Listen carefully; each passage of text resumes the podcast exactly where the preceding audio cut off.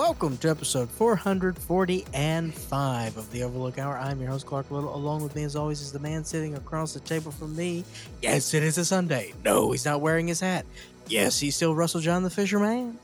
Hey, what's up? How y'all doing? What's up, dude? Not much. Can I ask you a question? Yeah. Why is it very, very dark in this room? Oh, I could open a window. That's okay. I'm just, I was just wondering if you were turning vampire. Or it might be because you have sunglasses on. Russell, you know there's no light penetrating this room. There's no natural light. You lit a candle. I did. Yeah. And we'll talk about that a little later. Also joining us from Atlanta, Georgia is Randy Michael Stapp. That's me. What's up? Randy, you're switching rooms again. Last week you were in the side room. Now you're back in the living room. The sun is out. The hair is gone. Yeah, this is true. I also, if you look to my my right, I bought some blackout curtains to keep the sun out. And the guns out. Exactly. Yeah, it's been solid like 95 like all day for the last couple days. And my my house has been getting really hot. So I'm trying to get some of that sun out, you know what I'm saying? It also helps. It also helps with the glare on the television in which I watch films on. So I think they're going to stay up for a while. Randy's really giving us the hard sell on blackout curtains. Yeah, I got them. People get mad at me. It'll be 1 in the afternoon, beautiful day out, and it is pitch black in the front room. Yeah, because I'm playing Nicolas Cage on Dead by Daylight. How's that going, by the way? It's fun. I'm so glad he did a lot of voice acting. It's a lot of fun playing this. I was about to say, how are the vocals? How's the vox? Well, also, you know, the other thing is that the perks they gave him make the game feel a little bit more casual than like some fucking incel competitive shit. Like, I don't know, like League of Legends or something. Yeah. Yeah. So he's got some things that are not necessarily beneficial for you and are kind of fun. Yeah. So I don't know. It's cool. Dang. How many stars? 5. Okay. Well, you know, if they give him some outfits that you can buy from movies, then it will be next level. But I don't know. Some skins? Yeah, give me a Mandy like. Well, what costume. Type of skins they have from it? It's just cool guy shit. He's got 3 different heads. 2 of them have sunglasses on. He's got one called what the fuck was it? Gorgon Drip, where he's got like a snake leather or snake skin jacket. And like a Gorgon t-shirt on under it. He's got another one that says, I owe the IRS $10 million. No, I don't. He's a angel. He's just wearing a newspaper. I think he's positive in the bank. Well, yeah, because he got all of that money from. Oh, come on. You couldn't believe it. Willy's Wonderland. Oh, yeah. There's so many movies. I wanted to say Kung Fu, but that's not the one. No. What was it called? Jiu-Jitsu. Jiu-Jitsu was one of those. I was going to say Krav Maga. It was around the wheel. I know. My mind went blank. Yeah. It's Renfield funny. Didn't even show up. It comes up a lot in conversation. Usually it's the same kind of boring conversation too. We're like, oh, they can make him a villain. He'd be a vampire. And I'm like, okay, I've heard this 1,000 times already. Yeah. And then, you know, you want to make a joke and it's like, God, I can't pull one fucking, like you just covered The Rock? Wasn't he in that? Yeah. Yeah. It's hard to pull. Yeah. He plays a scientist. Or what's the one? Con Air. That's a good one. Oh, please. Cameron Poe. You bow your head when you mention Cameron Poe. You had that ready, but you couldn't pull a title. Are you kidding me? I grew up on Con Air. On Edgar Allan Cameron Poe. If I know that everyone in this room right now, also not joining us right now, is Oksana Valeria of Osace. In case anyone is wondering why she's not been introduced, I've been introducing her. I know now that she's in the booth, but she's not in the booth today, as you know, duties call otherwise. So we wish Oksana well. Oh, yeah, she's been drafted into the military. That's right. She's on assignment. What was that talking about? I don't know. I thought I could circle back. Dude, you smell like a fucking, like you're about to be arrested. Do I? Yeah. Hell, are you smuggling weed in your butt, dude? The whole, I mean. That would not yield effective way of transporting drugs. Wait, why were you going to talk about lighting the candle? Was that a bit or? Well, we're going to talk about Talk to Me a little later. Oh, yeah. That's all about lighting candles, baby. Yeah, I'm so glad you guys finally got on board. You know, I tried to get Clark in there. I begged him to come with me one time. Then he came on here and berated me in front of our family and friends on the podcast. You get what you deserve. Then I give you another opportunity and you're just like, no, fuck you. And then you go to a mall and you pay for it. What the hell? What happened? Again, so many words and no truth in any of them. You didn't go to the mall? No. Oh, no, you went to the other one. That's right. Yep. So that's Tanfan. Falsity number one. They finally burned you. I'm going to tell you right now, brother. I just want you to experience the luxury. And I choose that word very carefully and very purposefully. The luxury of going to the Daly City Century 20. Is that right? Is it 20 theaters? Yeah, 20. The Century 20 in Daly City, California. 3 stories, ladies and gentlemen. Russell, the third story concession stand is flowing strong. I can happily report that yesterday I got a large popcorn. I went to the second floor, crowded, packed. Do you understand? The theaters are still crawling. Barbenheimer is still very much alive. A lot of people in that first floor lobby. As you can see, a light at the end of the tunnel. There was a sign on that second floor lobby that said third floor concession stand now open. Clark went up there. Randy was like, I had the whole floor to myself.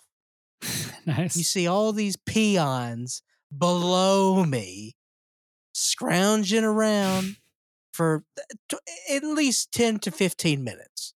There's no doubt that was going to take them 10 to 15 minutes. I took 10 minutes because I wanted to take 10 minutes because I was trying to figure out what I was going to mix in with my popcorn. Had a great time.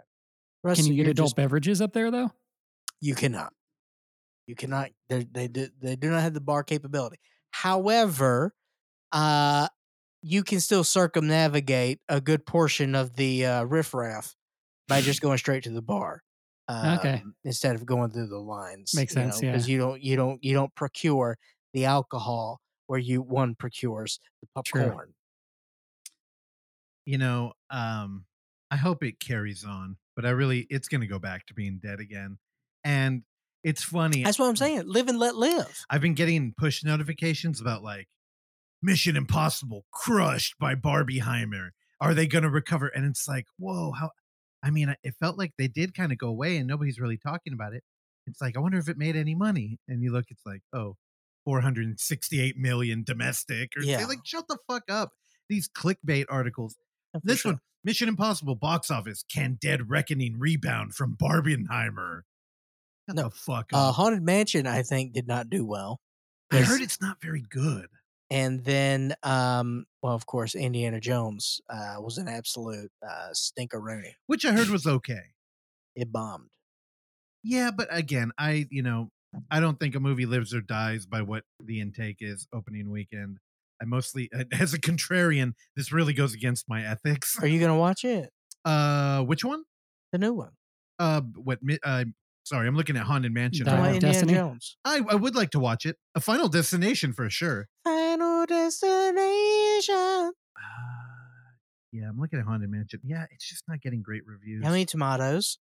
I don't know.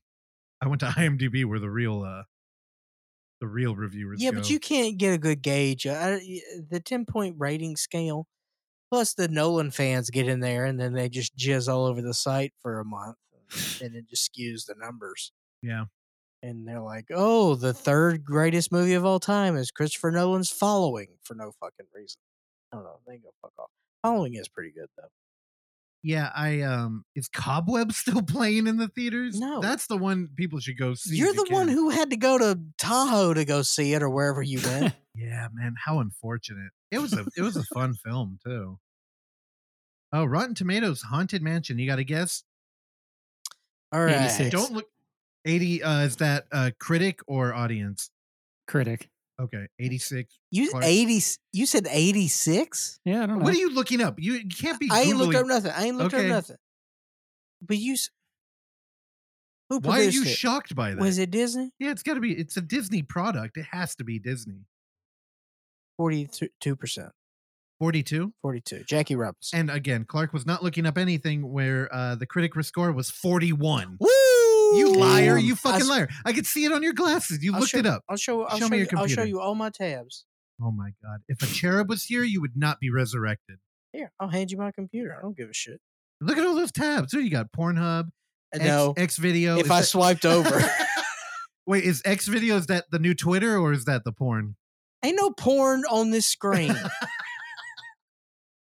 It's very confusing. I don't know if I'm tweeting or baiting anymore. Yeah, 41%. That's a good game show. 41% by critic and audience score 85. So that's what I meant. It's dang. It's good to show up. It's good to know that Justin showed up and really loved it. Again, shout out to people who have been listening and know that Justin refused to join a Disney game. He also said Tomorrowland was revolutionary. Like, come on. Oh my God. Yeah, I don't know. I'm. Do you know why? Because he had a private screening. Yeah, dude. That's the thing. If you need someone that you can buy. Sign that man up. Hey, well, as a little bit, he's a faithful soldier. I'm not sure what I'm going to do with it yet. I kind of want to add a video component to it. But speaking of our former third chair, he did. Again, I've been teasing Clark about how he berated me on the show. It hurt my feelings. I went in the room. I started hurting myself physically because of all the guilt I was carrying. And then I gave you another link to go see another screening to Talk to Me. And you didn't take it. Most of the people. Now, Clark wasn't the only one. Again. You know, I've been a little bit busy. Forgive me. And I fucking dropped the ball and I didn't give anybody this goddamn link. And then so many people were like, dude, I would have. And I was like, so, you know, the God smiled on me and gave me another pre-screening link. And I sat there and I'm like, Oksana, none of these motherfuckers are going to go. One person did go. Our former third chair, Justin. He did. And he wrote a review and emailed it to me. So I'm not sure what I'm going to do with it. Again, I think I might want to put it into a video and do a reel with it or something. But we'll see if your theory holds up. So are you not going to burn it on this show? I don't know where it is. We have too many emails. It would take like 10 minutes for me to find it. Okay. I did not know we would be on a tangent going by the haunted house. And then it would lead me to his review of Talk to Me. Oh, we're going to talk about Talk to Me. Yeah. I'm talking Talk to Me. Ooh, I like that. All right. Anything else up top, brother? No, I guess we could go ahead and start the show officially. It's Sunday, July 30th. It's a beautiful day out. The bugs are alive and they're eating our basil plants. Oh, yes, of course. Have you been out there? You look, we have a tomato plant. Oh God, I was cleaning the garage and I found a box. It contained what looked like organic plants. And I'm like, how is this in the garage? And should I just throw it away? Now you open it up. It's got like a micro garden that you plug into an outlet, and then you put little plant pods in there. Who knew that this thing would grow the most aggressive plants we've ever had? 2 basil plants and a tomato one. Those basils are popping. Dude, yeah. The basil ones, we had to start eating basil with everything because they were outgrowing the little pod. Make some sauce over there, dude. Tomatoes and basil. So good. And then there was like this empty pod where the cherry tomato was supposed to be. Nothing.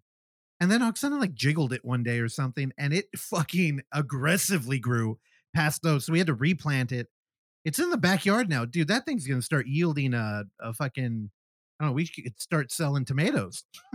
You could pack up your crypto business and we could start, we could get on the corner and sell cherry tomatoes. The basil plants, though, they're being devoured by, I think, aphids. I don't know what they are. They're little bugs, but man, it's a struggle out there. Aphid Rocky? Aphid twin. Brady, what's yours? Aphid Armisen? Oh, my. All right, I'll take it. Good job. He's going to cut out that pause there. Watch. In the final edit, it's going to be like he came with it really quick. Good job, dude. I only edit ums and pauses out of my other show occasionally. Oh, you dick. I could show you a good AI to do that, Randy. Mostly because we're so far ahead that it's actually easy to do, or easier to do now, because I could spend more time on it. Is that a humble brag? Do you see what he just did? Yeah, right there? I know. Well, you know what we do here? Fucking firing shots right now. We'll get behind soon, I'm sure. We don't need to do like work because we just lean on our talent and we do live to record, as the three friends used to say, RIP. And, you know, it's just something that y'all can't fucking do. Also, dude, why does Christian look so like tough in all his like photographs for that band? I'm like, oh, he looks too fucking cool to be hanging out with Randy. But now I get why you shaved your head. You're like little Christian. Yeah, I mean, I think he's the little one. I'm older by a little bit, but, you know. We do look a lot alike, and a lot of times we tend to we both wear all black most of the time too, so yeah, we do look like twins sometimes. Well, if you go on tour with them, it's going to look like Antifa's comeback. Yeah, someone would be scared if they walk down the nerdiest alley of all time. So you two dorks.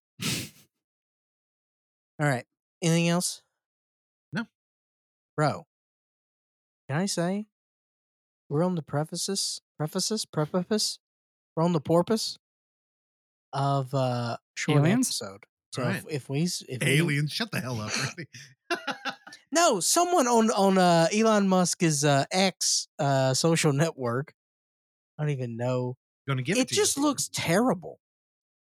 It looks stupid. Mm-hmm. I don't like it. I think everybody agrees that it's just dumb. But it's the world, so yay. But I saw something. Someone had. Cut that out. Oh. Don't cut that out. Leave that in. No, I can't describe what happened. There was a Senate hearing, and someone associated with a government agency. I think CIA or CIA adjacent. Mm-hmm. Confirmed aliens. Yeah, Randy's been talking about that for like all non-human biologics. Yeah. Yeah, this is where I watched the Senate hearing live. It was about 2.5 hours, 3 hours maybe. I watched it during while I was working on Friday. Watch/listen to it. And here's my problem with it. Yeah. Look, we have the perfect grading of like where we are with like conspiracy theories or trust when it comes to the government. Clearly, Randy is a fully trusting government little socialite who's out there doing propaganda for him, and he believes it.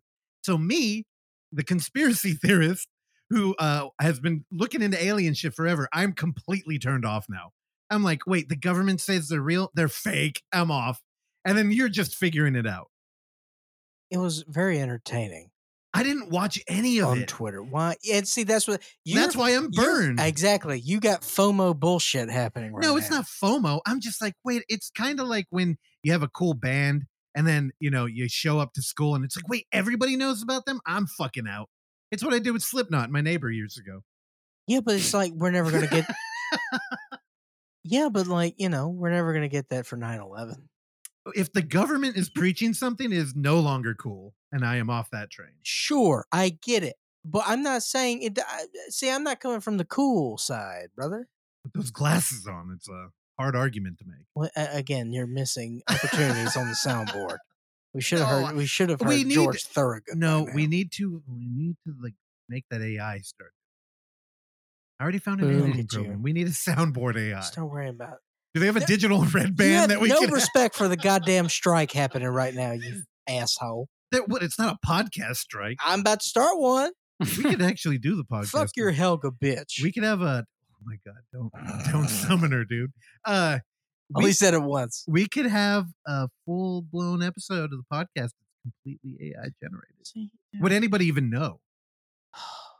Well, Sasso already did it, dude. Yeah. Oh, then it's done. Sasso's been on this train, brother. He's fat again, right? Hey. I mean, I want to know if he's funny or not. Yes, all right, that's fair. It's a harsh reality, that's dude. That's a real thing. I know. Tom Segura's going okay. He's too handsome. Do not fucking talk to me about that. I don't like him. I know. He probably believes in UFOs. Do you not like him because you fully hate Bert and anything around Bert, and so now Segura's got to go down. No, I made a promise to the listeners of the show that I would not be talking about comedian podcasts anymore. Yeah, because it's become class warfare with you. Yeah. God. Yeah, I'm here. Would you stop being such a groveling little socialist? For indie podcast. I'm fighting against the machine. The bird. Yeah, the How's that movie doing? What did that movie end at? I heard absolutely nothing about it. 10 mil? That's not bad. They spent 130 on it. What? Really? No. Oh. I think it was like a 20. Okay, so he's done. How much? But how much did it make in Russia? Oh, shit. They're the ones that know it's real. Opening weekend in U.S. and Canada was 5 mil. I think I was a part of that. Same. Happy to help, Bert. All right. Randy, anything else on the Senate hearings on with the aliens? Oh my God. No, I'm good. I mean, you know, what's your takeaway? I don't know. Hopefully there's more coming soon, more Senate hearings, but yeah, basically the three witnesses that were there, it apparently took them a long time to get there, and they obviously believe what they're saying because they can say whatever they want to media or on the internet or whatever, but to put yourself under oath and lie would be a very weird thing to do and would get you in a lot of trouble. So yeah, nobody ever lies there. All right. Well, here's something that I say to, all the women I date within 3 weeks. Send me pics. Where are the pictures, baby? All the women you date within 3. How much did you smoke out there? And what was it? What the fuck just happened? Salvia is back. Oh my God. Tell your friends. I got kicked out of a bar one night in Brisbane. Imagine that. Randy, how many bars have you been kicked out of? No. Not like giving the boot, but like, hey, it's an hour past 2 and we could get like locked up. And okay, and I was outside. Is that the beginning of a doo-wop song? I was out there standing with the dude and he was telling me about how I was talking to him about mushrooms, and I'm like, I thought I was going to hallucinate. And he's like, you know what you need? You need to have that salvia. He's like, I'll tell you, that stop sign right there, it fucking melted, man. It was coming after me. And I'm like, I got to stop hanging out here. It's good you had that thought. Yeah, I mean. And not like, I got to get some of that. Well, it's one of those unhinged people where it's like, at any moment I could be melting and he could have a knife and think I'm coming after him. And yeah, he was a very itchy dude. If you know what that means, you know what that means. Let's see, going back to my original point about me overeating right now, as soon as you said melting, I just thought about Taco Bell. Why Taco Bell? Cheese, melt. The Melt is not a good restaurant. I don't like them. All right. Okay. Randy, before we get to you and your movies, we have very, very important discussion here about the Melt. Now, Randy, you're a fan of the Melt, yes? We've had a couple meals at the Melt at the Embarcadero Center, I thought, maybe. Sure. I think taking a picture over there. Yeah. It's okay. What'd you get over there at the Melt? Grilled cheese. Okay. Isn't that what's on the fucking sign out front? No, brother. They got hamburgers. They got soups. They got a whole bunch of stuff. With that. If you put a grilled cheese, you call it the Melt. They got a nice hamburger. The grilled cheese was lackluster. How so? What? I mean, I went to a restaurant, fast casual. Okay. And that's their like flagship product. Mm-hmm. And I was like, I could do better than this. And I don't even know how to use an oven. Okay. You told me a lot right there. Number one, no one makes a grilled cheese in an oven. True. There you go. You dork. Microwave, of course. Everybody knows that. All right. So you went to the Melt. Yeah, I've been to a couple out in Berkeley. There's one over by, is Rasputin and Amoeba still there? Yeah. Yeah. I've been there a couple of times where I'm like, man, honestly, I thought Five Guys had a better fucking grilled cheese. Did you get a soup? No. You're doing it wrong. This is on you. No. This is on you. I don't know what else you want in a grilled cheese. I don't know. Flavor Town. You know what I would do? Hot Cheetos.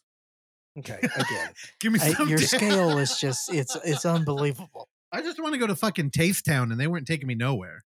Is that Flavor Town? Yeah, is that a neighboring suburb of Flavor Town? See, look, when the government starts talking about Taste Town, then you know it's done. But right now, y'all are in Flavor Town and I'm in Taste Town. Flavor Town is where money lives.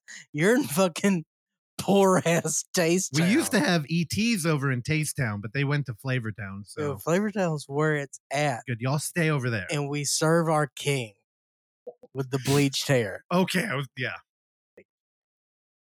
All right, Randy Michael Stapp. I know it's very difficult to follow Guy Fieri, but of course, unfortunately, you're going to have to. Tell us what you've been up to this week, brother. Sure, yeah. I went to, the good old standard Plaza Theater for two movies this past weekend. I'll only talk about one of them right now. Randy, stop. I want to stop you real quick. Now, you've been in Atlanta, what, 2 years? Is that right? Correct. And Russ, what do you think if we had to put a percentage on, because Randy, tried and true, every week he's going to give us two movies, right? Mm-hmm. More than not, we're going to get our two. For 2 years, how many of these movies that Randy talks about are from the Plaza Theater? Like 1 in 3, maybe? Probably a lot. You're saying 33%. Yeah, probably. Of Randy's, but I think that's pretty... Sounds good. About right. I would say 40%. I would say between 25 and 40. The real question we should be asking is what the fuck happened to Videodrome, dude? Somebody say something to you and you just blackballed them? No, I'm wearing their t-shirt right now. Wait. It looks like a Bernie shirt. It looks like you. It's a bald That's dude why I'm wearing it. Oh my God. I actually didn't think about that until right now. It is 100% you. No, I just haven't been in a while, although it's like 2 blocks away from Plaza. No, but I just think it's interesting that, you take in a lot of the Plaza. So are you on like a first name basis with the ticket takers over there? Mm-hmm. And then Betty Joe, who's running the concessions? Not really. There is, and I don't know his name, so apologies, but there is one person that I recognize there fairly often. And, talked music a couple times. I think I think he was wearing a Boy Harsher shirt one day. Oh, tight. Oh. Yeah. All right, next time you go and you see him, tell him that we talked about him on episode 445 of the Overlook Hour podcast. Will do. Maybe he already listens. You see what just happened? That's how the cult leader recruits. Yeah. You see what Russell just made his move. Yep. And you as his underling have to capitulate. I'm good. Randy's good at it, dude. He's your faithful little servant. He's deep in the cult. Look at his shirt. And his bald head. Yeah.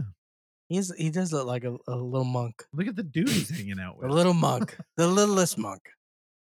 Randy Stapp. All right. I'm sorry, Randy. I just thought I wanted to get in about tangent mode today. It's an interesting thought.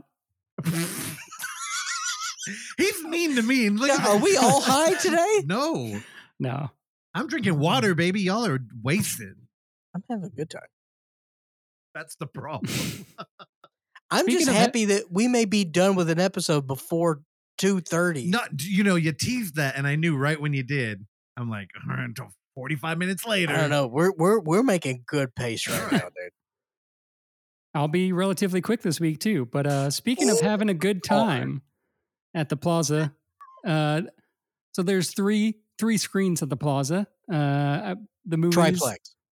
Correct. Yeah, there's one big theater where they show the 70 millimeter films and bigger films. And I saw two in one of the smaller theaters back to back, like maybe 30 minutes in between. Did you have popcorn? I didn't. I went to Publix and got a sandwich in between. Grilled cheese? You snuck a sando in an independent theater? I ate a sandwich outside the Publix in between. Okay. All right. My God. I vote on that. What do you think? He's a criminal? I'm just saying.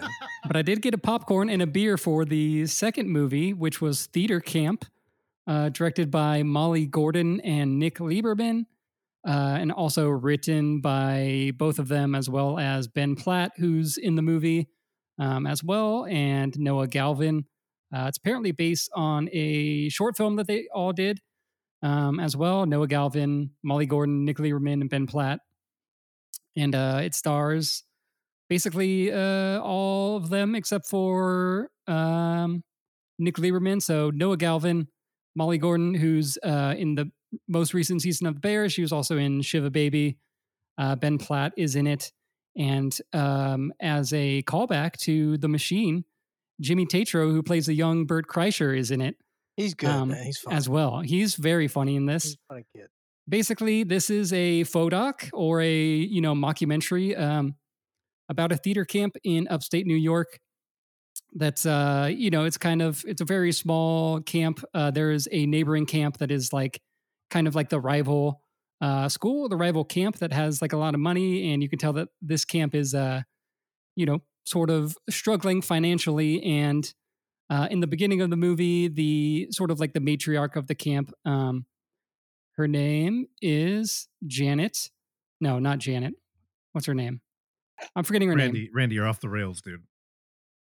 Anyways, the matriarch of the camp, essentially she is watching a school or a kid's play, and there is strobe lights during it, and it's played very comedically. This whole movie is very comedic, and she has a stroke during this kid's performance of a play. So she is unable to teach at the camp, and she goes into a coma, and her son, played by Jimmy Tatro, has to take over the camp, and he is essentially like a YouTube or like TikTok influencer, like crypto bro. He wears like a very flat brimmed hat, and he kind of like, like push it up even more, so it's kind of like pointing upwards.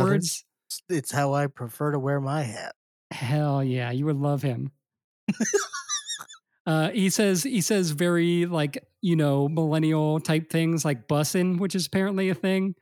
And he just really is a fish out of water in this theater camp with, nerds and weirdos and, lovable kids who are very talented, but are probably, a little, he doesn't know how to talk to them, And so he's kind of trying to learn from Molly Gordon's character, who went there growing up, and she's been teaching there for a really long time, along with her best friend, Ben Platt. So they've been there for, I guess, about 20 years or something like that between performing and teaching there. So they're trying to sort of like work alongside him, but they're kind of like think he kind of sucks at the same time too. And then, you essentially realize that they are really struggling financially. And since Jimmy Tatro, is sort of in charge now, some people come in and try to get him to sell the camp, and things ensue from there. But essentially, the whole movie definitely has a reverence and love for theater kids and actors and DIY sort of like plays and stuff. But it also has a lot of really good jokes, a lot of fun with the whole, sort of world that they're in. I assuming that the four of them that wrote this have a lot of experience with that. And Molly Gordon actually sings quite a bit in it as well. She plays sort of like this hippie music theory person that's teaching at the camp. So that's kind of like her job there. She also talks to the spirit of Janet. That's the, I think, did I say that name again? Yes, you did. Yeah, it's not her. Well, I'm forgetting her name. Joan.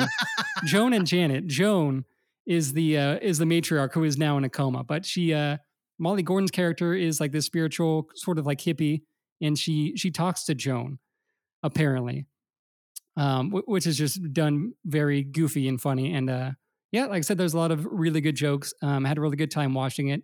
The small theater at the Plaza, it was probably like maybe like a 50-seat theater. It's like one of the smaller Alamo theaters.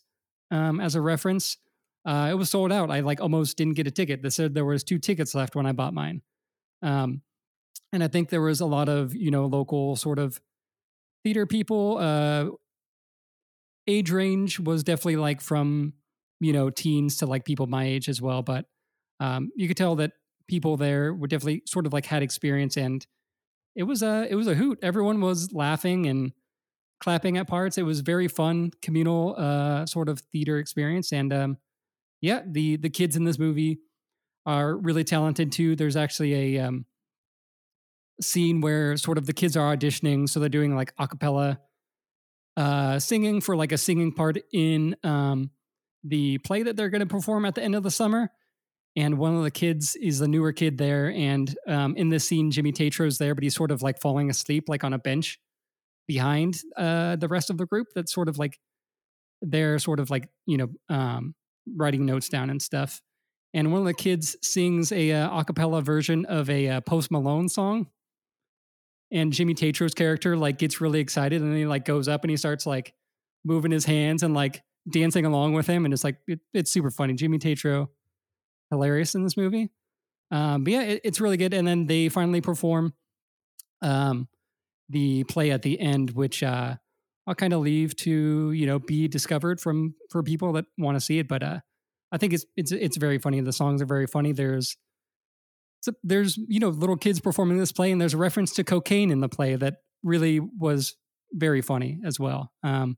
But yeah, I had a great time watching Theater Camp, and I think I don't watch a lot of Christopher Guest, but I think I would kind of compare this to sort of like a Christopher Guest type of mockumentary.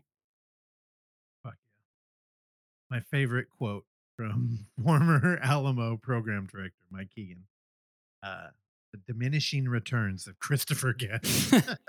Christopher Guest is tight. Also, husband to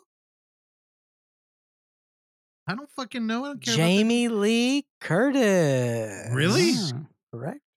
The fuck? They've been married a long time. Oh, cool. I know who wears the pants in that relationship. I mean, ain't hard to guess. Randy, how many stars for Theater Camp? I did 3.5, but maybe if I'm on like the Russell sort of rating system, I might go a 4 because I had a lot of fun watching it. All right. Yeah, you watched it. Damn, 4 is pretty high. It's good. It's very funny. It's short. I think it's like just over 90. Trailer did look funny. And I like everyone involved. I don't like theater kids, but it could be fun. I like the format, and that's about it. And I'm worried that one day I'll have to watch it. Hell yeah. Amy Sedaris. And? Yeah, she's in it too. You don't like Amy Sedaris? She's okay. Right. I'm not, you know, an actor won't draw me to a movie. You have to be a very particular actor. That's true. You have to be Meg Foster. You have to be the kid from Gummo. That's right. And even then, he can't save a movie. It's true. Well, we'll see you next week. What the? The second movie that I'm just going to briefly talk about and sort of recommend to probably more Russell, but maybe both of you guys. It's called Moon Garden. It's a oscilloscope picture. It played the Roxy a couple months ago, or about a month and a half ago. Like the poster. I don't like the poster. Poster's kind of cool. Yeah. And I had been seeing sort of little talk about it here and there on the internet. Good job, Randy. I'm going to watch it. It looks like a blue Doug Stanhope. So you're in too. All right. We're going to watch Randy, Moon Garden. Hell yeah. But basically, so I will say that I did not love this movie, but there's a lot to like about it. Visually, I think just like, let's say the oeuvre of the sort of visuals isn't necessarily my thing. It's very like Quay Brothers. It's very like industrial, sort of like a Tool music video or something.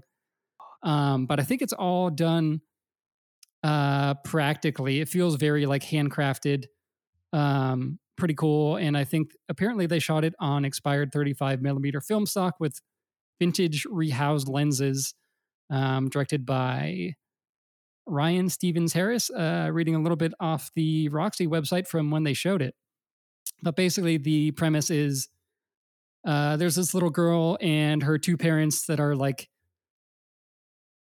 not doing well. They're like getting into sort of very dramatic fights that I didn't really love, like the writing in it. And I didn't really love the setup to it, but essentially they're like having this very like loud verbal fight one day, and the little girl sees them, and she like walks in the room and like tells them to stop, and she's like screaming, and then she like trips on like a toy, and she falls down the stairs and hits her head, and then she is like transported into this like fantasy, weird, sort of like dark, gothic, industrial, like I said, Quay Brothers type of world, and sort of like explores like her psyche and stuff from there. But yeah, I wish I liked it a little bit more. There are elements that look awesome and really cool, but I don't know. I think it might be a little more style over substance for me, but overall it's pretty cool, and I definitely think Russell would dig.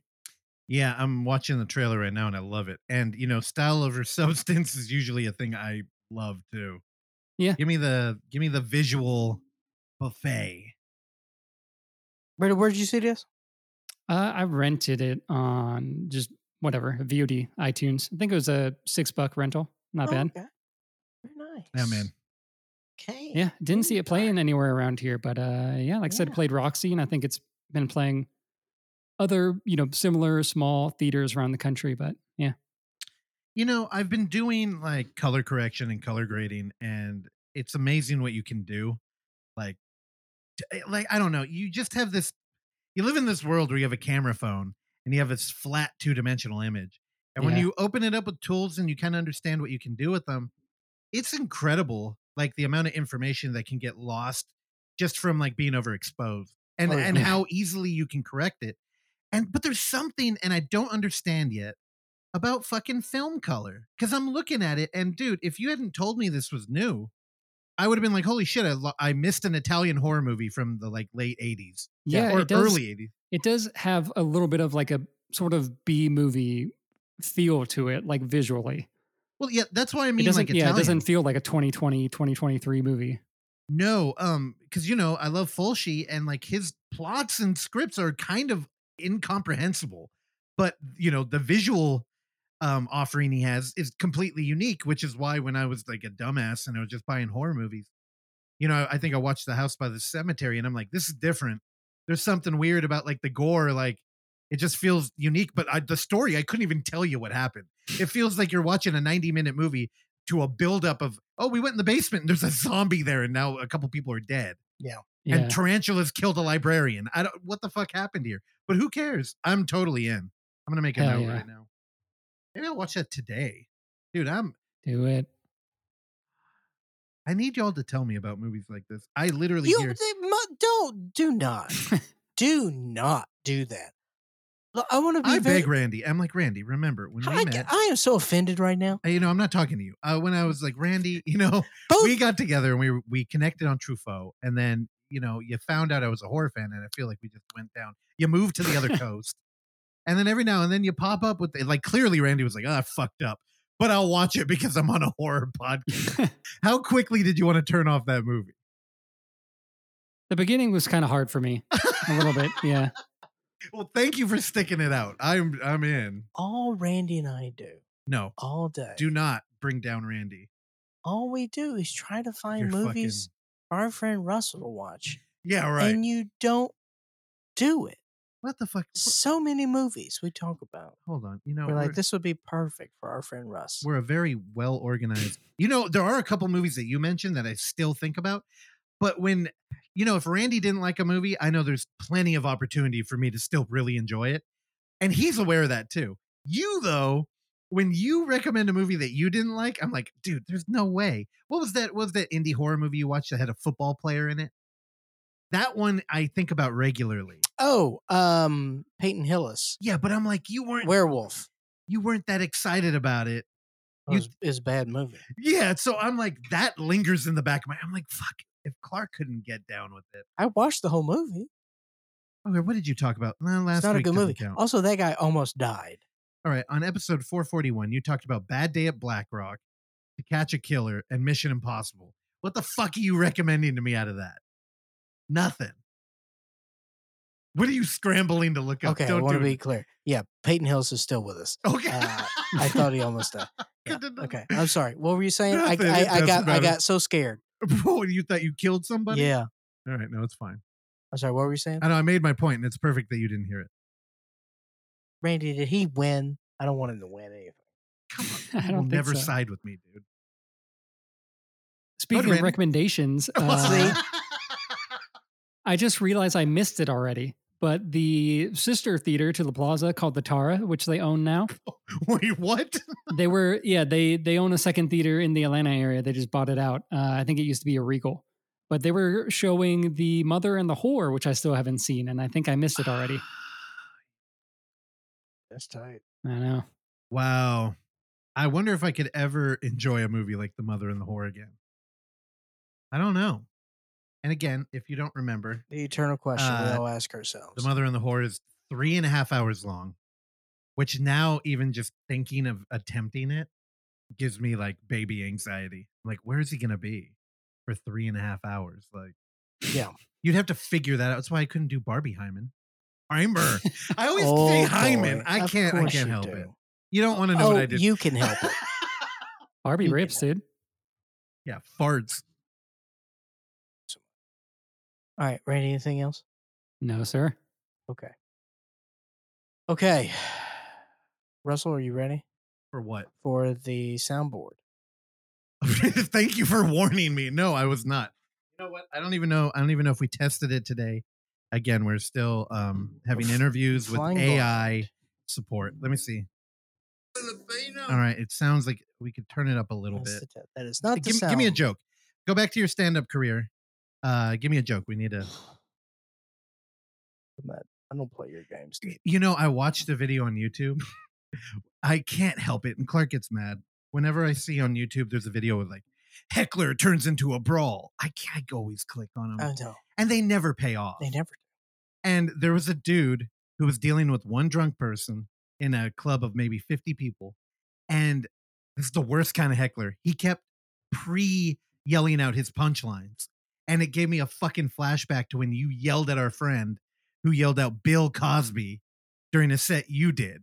Yeah. Yeah. I think you handled it better, though. Well.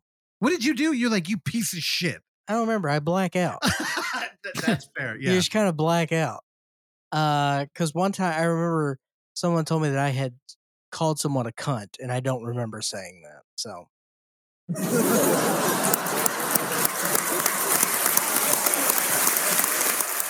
Thank you so much. Okay. It works. Okay. Now, can we get the right sound cue? Hit the cough button and tell me what it is again. Yeah, I'm ready. All right. Now it's time.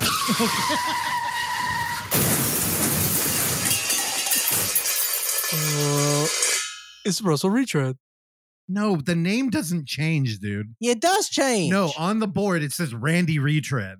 It's a Randy R. Russell Retread. It's RR. Okay, RR. Rest and recuperation. Mm-hmm. That is the purpose of this segment. What perfect film did you watch that I recommended 10 years ago? Okay. You stay quiet over there, Randy. Ladies and gentlemen, I saw a movie that our own Russell John the Fisherman reviewed just last week.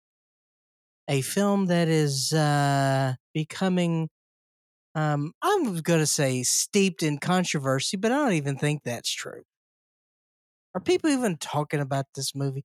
I think all the controversy you're trying to stir up because of your over-generous review of this film.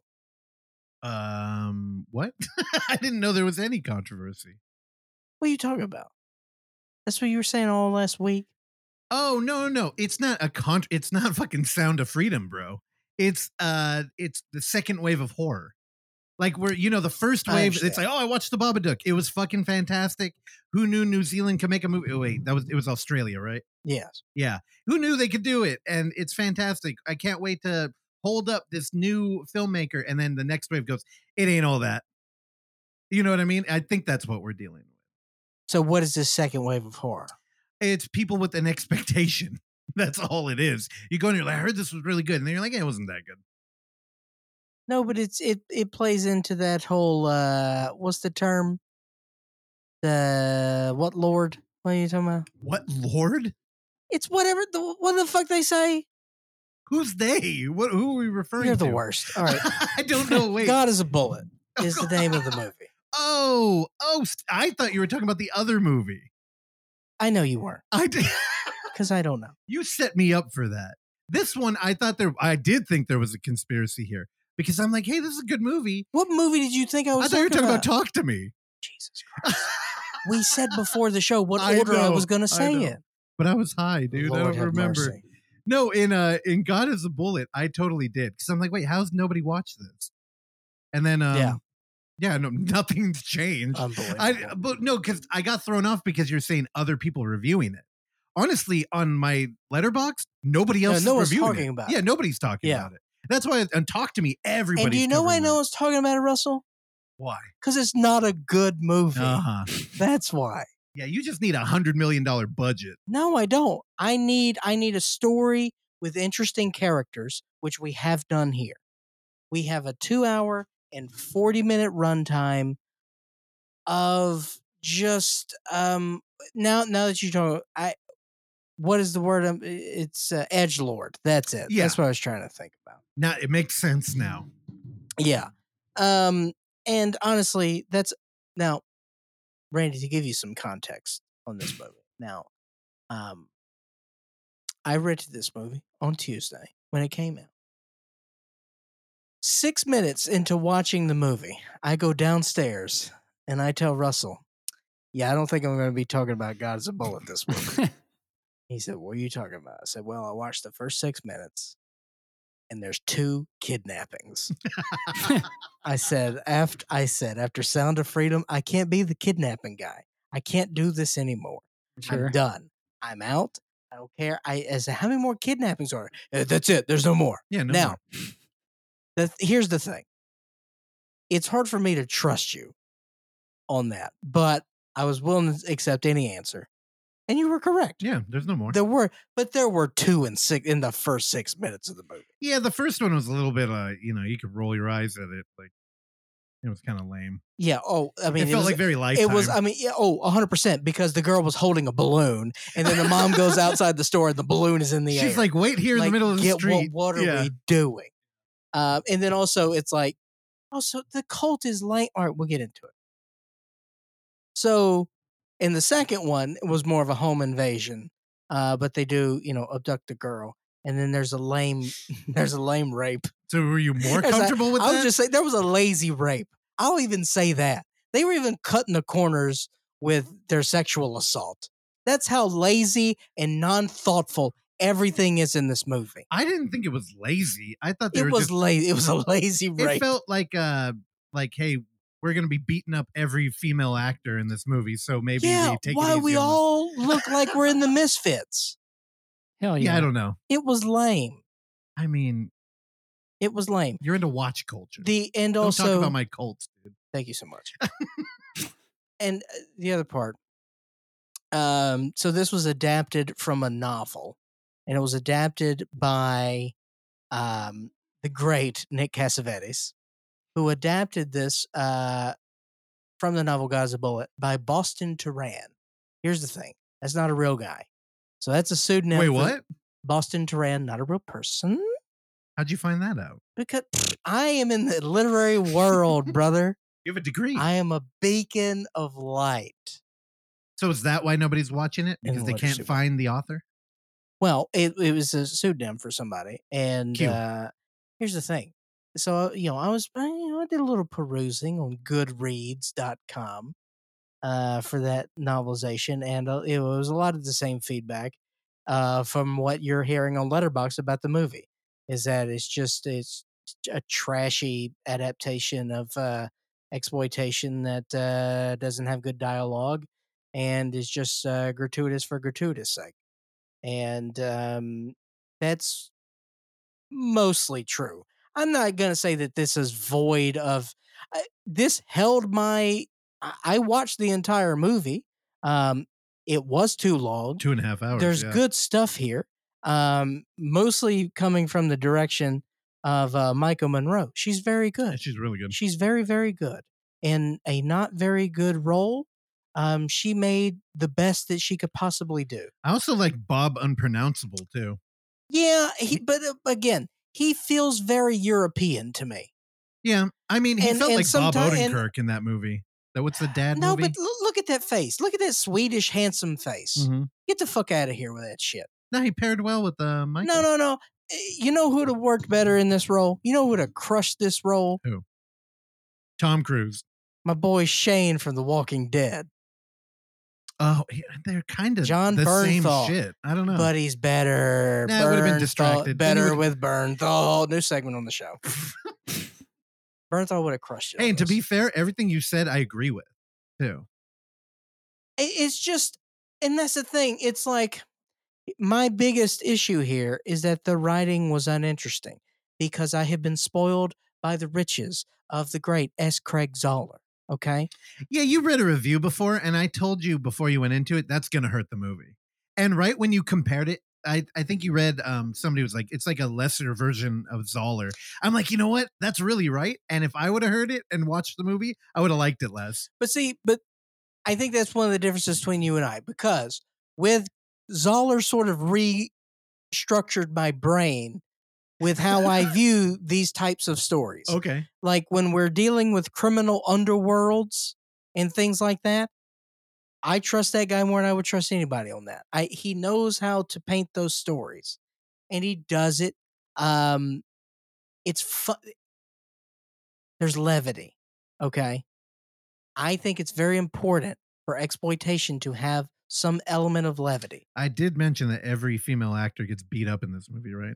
There was one. Were you not laughing when that sheriff beat his? I was like, what are you doing, dude?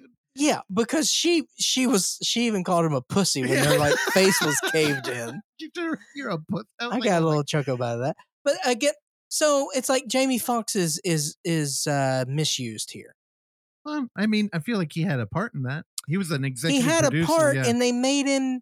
You know, it's like you know, you have a Ferrari for a day, so you have it just in a couple shots. Yeah. That's what they did with Jamie Foxx. It's like there's no substance there. Oh. We don't even take the Ferrari out. It's just like, no, we're just looking at it. You know, I would agree. It's of no use here. But because it's a genre film, it more felt like you want interesting characters in the background. So when you go back to like Tatooine, people are like, what's that alien about?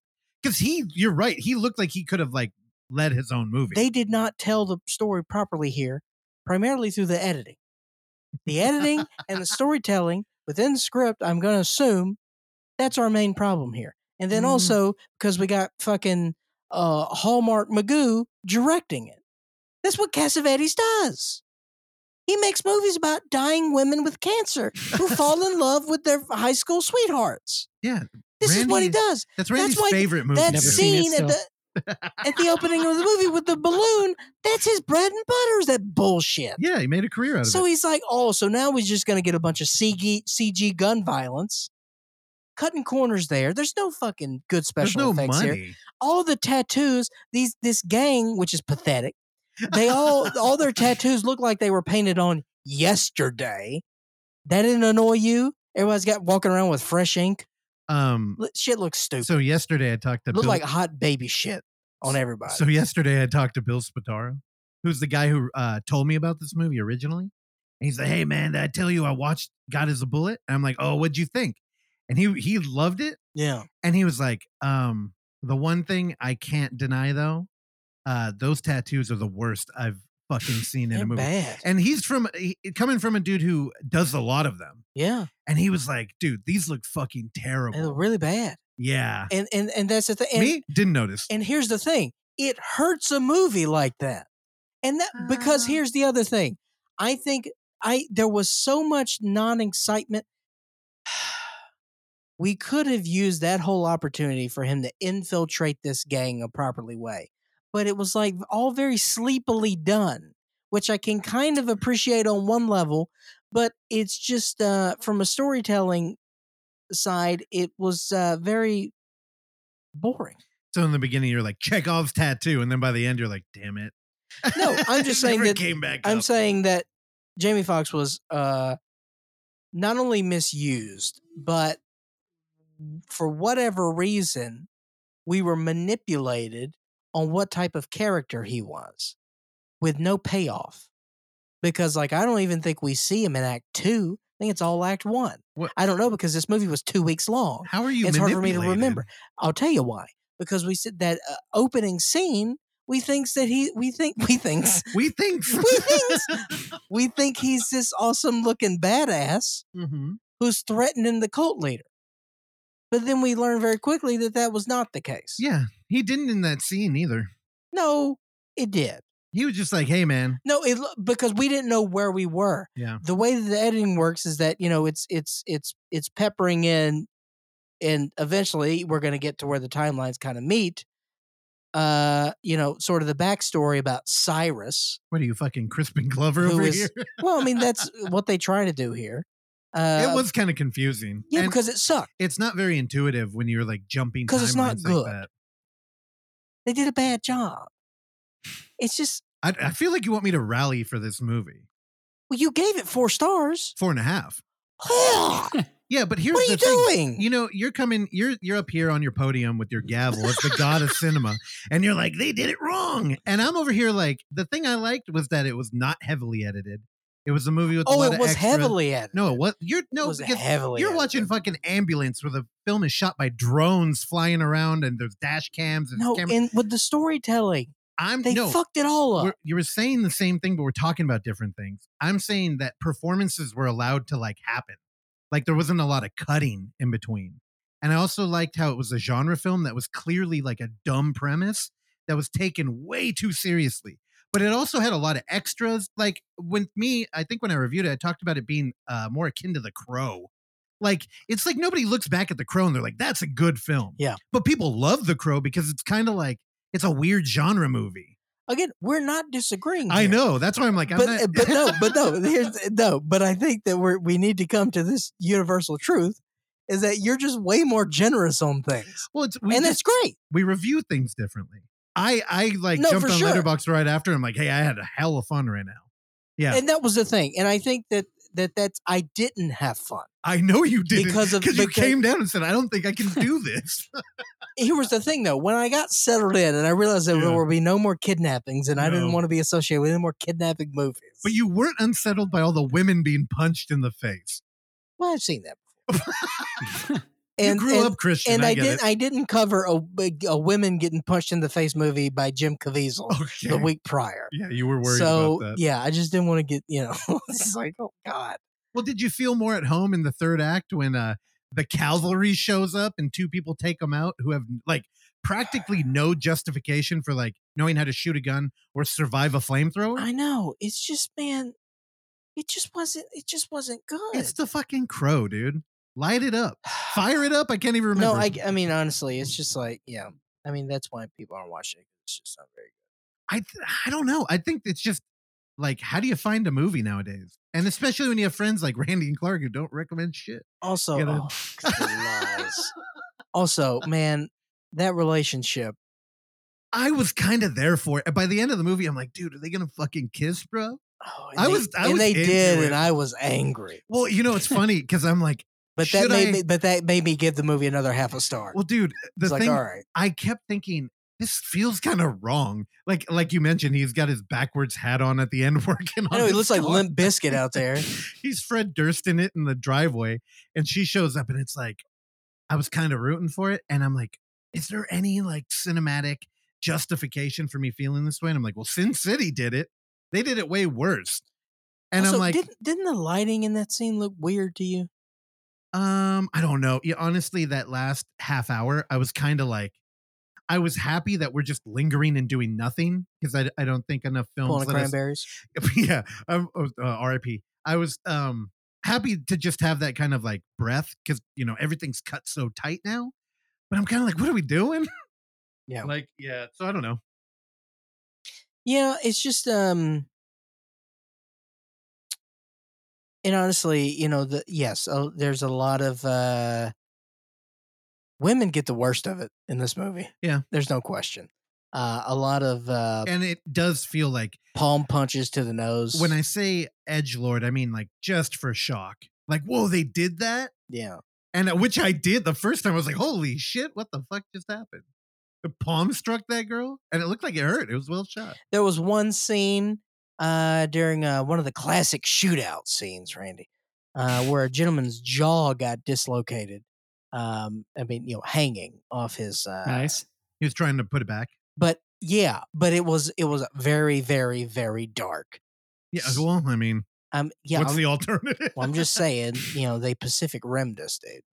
It was a Pacific Rim job. It was a Pacific Rim job, dude. Del Toro said he went frame by frame through that movie to make sure every wave looked correct.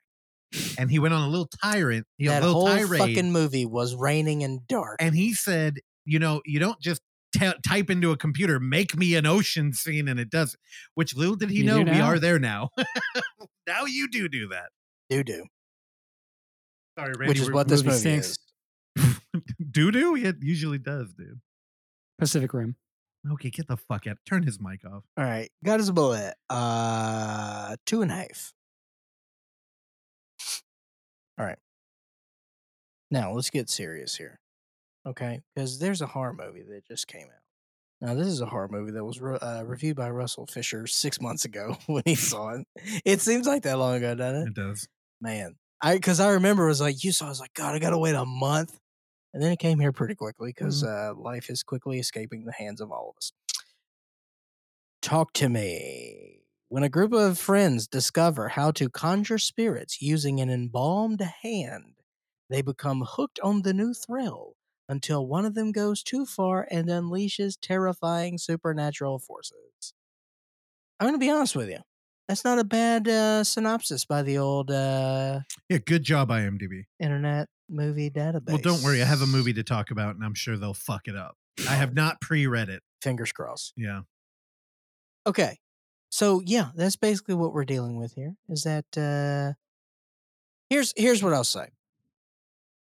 I very much enjoyed this movie. And I... Expectations were relatively. I was a little guarded. Expectations were a little high. Let me tell you why. Number one, also as we know, this has got the stamp of A24 on there. So anytime you walk into. Yeah, so you and Randy were hard as a rock. I'm just saying, brother.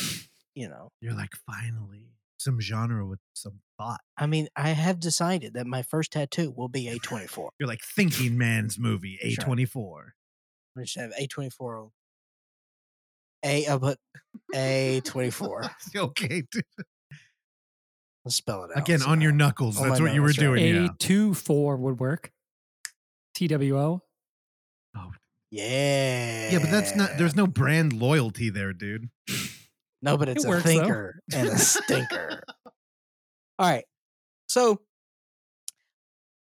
yeah, let's do it this way. Now, Randy also saw it. Now, Randy did not want to lead this because I think Randy didn't necessarily like this movie. So, and also, which I think is, again, very interesting. And again, that's the kind of perspective we bring on the Overlook Hour, boys and girls. Okay. You think Terry Gross is going to give you something like this? No. We bring different perspectives. Russell thinks it's the greatest horror film that he's seen in the last 25 years. Randy is very meh. And I very much enjoyed it. So let's get into it. Russ, you remember, you probably need a little refresher on it. I remember a little bit. You should rewatch it. Would you give it a rewatch in the theater now? It's an out? The theater, maybe not. Yeah. There's so many movies out right now that I don't know if I would go for a retread. It's true. But you were very much... I'd watch it again. You were very much smitten by this. Yeah, but again, my experience was, hey, cool, free movie. Hey, cool, it's not out for a month. Hey, look at that poster in the hallway. God, this looks stupid. And then when they were like, oh, shit. Yeah. I didn't even know it was like not an English film. So let's get into what I enjoyed. I like that it is Australian. Here's why. Because it feels very American. It's in English, but they talk a little different. So that feels good to my ears. Because if I can see something that looks and sounds very familiar, but is slightly off, then that's great. Don't give away all of A24's secrets, dude. Why do you think I like the Brits so much, dude? I don't know. You know what I mean? Because it's like I don't have to invest of reading and doing all that nonsense. All right, fuck off, Italians. All right, I don't need that. It's in English. Australia. Also, I don't know, man. I just think, and we've talked to several Australians on this show. We talk about Australian movies here all the time. I just like what they're doing over there, and I think that you know we've got some very interesting movies to come out of Australia. So you know, for them to say that I don't know if this is A24's first venture in Australia, but I think it's cool that, you know, we're getting more and more, you know, international movies to get a little spotlight, especially in horror. So, yeah, good on A24 for finding this one because that's what it seems like, that they just kind of acquired this. Yeah. Because I'll tell you, the runtime also is another cue of that, because it's an hour 35. This thing is lean and it is mean. And there's not a whole lot of, there's no fat here at all. And I think that it maybe could have used a little more.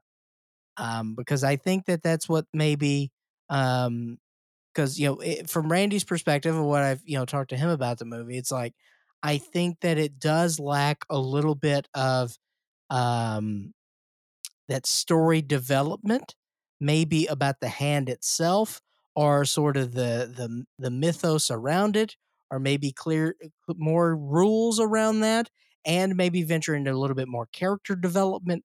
We could have flushed out another 20 minutes here that I think could have felt a little bit more canon of what A24 is known for in their very, you know, thought, art, fart movies, or whatever, however you want to characterize that. However, I appreciated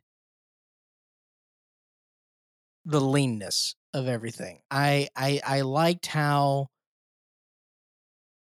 we just kind of established the rules of like, hey, yeah, we found this hand that belonged to a psychic or something. We don't know. But they embalmed it, and now if you hold it, you can talk to the dead. And then you just do this, and then they'll do that. And then we're off to the races. And the whole thing is treated like a drug. And I think that this movie works because it's a teen movie. You know, we're dealing with, you know, kids who have this thing. And then, you know, a real, like a 14-year-old grabs it, you know, and then, you know, that's a whole nother situation. But I think that it's, you know, it's very clear in sort of, you know, one angle of what that represents. And then, of course, you know, when we get into the third act, you know, I think it kind of, you know, mirrors other things as well. We talked about this before we started, that before I did say that I wanted to spoil this. I don't want to do that. The movie's its first week out. I do want to encourage people to see it. If something happens where we're able to bring this up, you know, maybe with another guest down the road, we can freely talk into that, and I would encourage that, because I'd love to go in deeper about this movie. I thought maybe it'd be an opportunity for us, since all three of us have seen it now, but I don't know. We'll hold off on spoiling that. Let you know, everybody see it, because it's very good, and I just the writing is what sort of impressed me with everything. I just liked how we finished the story. And it all kind of circled how I wanted it to. And it's interesting. When I was talking to Oksana about it yesterday, when I got into the movie, I ran into her in the kitchen, and we were talking about, you know, our guest that we had talked to earlier today, that you'll hear on Thursday. And I was talking to her about that movie and how I was guessing the whole time in that movie. But in this movie, Talk to Me, I had an idea of where I thought maybe we would go. And when we went there, I was very happy, because that was the only logical place that we could go. And the execution was perfect. I loved everything about it. Now, from what I can understand and glean from you two gentlemen, is that you take this as a very bleak movie. Oh, that's a great poster. I've never seen that. That's great. I love that very much. I wouldn't say it's a happy movie. I don't know. I just was, I liked it very much. And I was very happy with how everything kind of came together in a very macabre way, but it was all very thoughtful and well executed. Yeah. I just want to commend you for showing restraint. I know after we watched this movie, we just wanted to like talk about it a lot too. There's like a lot going on. And again, I think what really captured me is it's one of those examples of this was a great drama, and then it turned, it's a horror movie too. Like, it didn't have to be, but I'm very glad it was. That prop is fantastic. Great. Hopefully A24 will market that, because many people have made a joke that I need a hand. Terrell every time there's a gift giving opportunity for me, he's like, oh, I should have got you a hand, because I have a handful of rings that when I eat a burrito, I take them all off and put them on the table. And he thinks it is one of the stupidest things I do. It is pretty funny, but and man, if I had a hand, I would load that thing up with my rings. It'd be pretty cool. God. Top 5 lamest things you've ever said. Shut the fuck up. You know how this movie's cool? Randy didn't like it. That's how you know the squares out there didn't fucking get it. Randy over here with this Bible verses tattooed on his body. He's like, I don't like drugs. Randy, why didn't you dig it? I think it's a better horror movie than it is a drama. None of the really drama, relationship stuff, grief stuff really worked super well for me, and it felt kind of not fully fleshed out.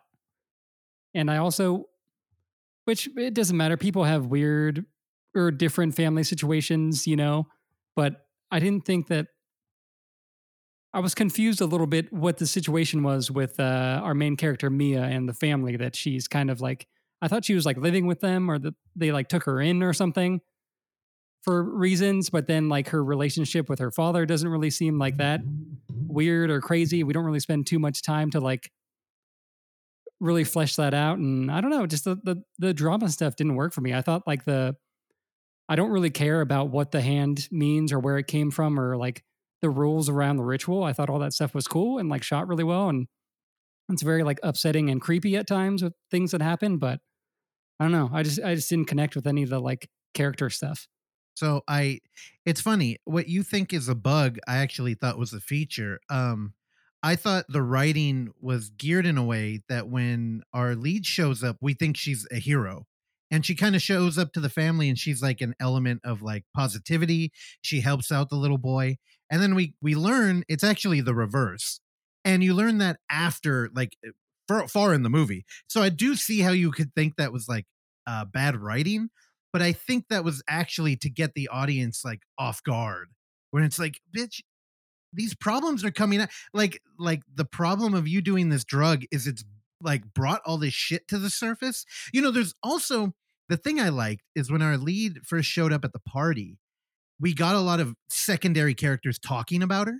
But as an audience member, we weren't like privy to anything they were saying. And we're like, we kind of were in her shoes where it's like, well, I mean, I'm assuming she knows why they're saying shit, but we didn't.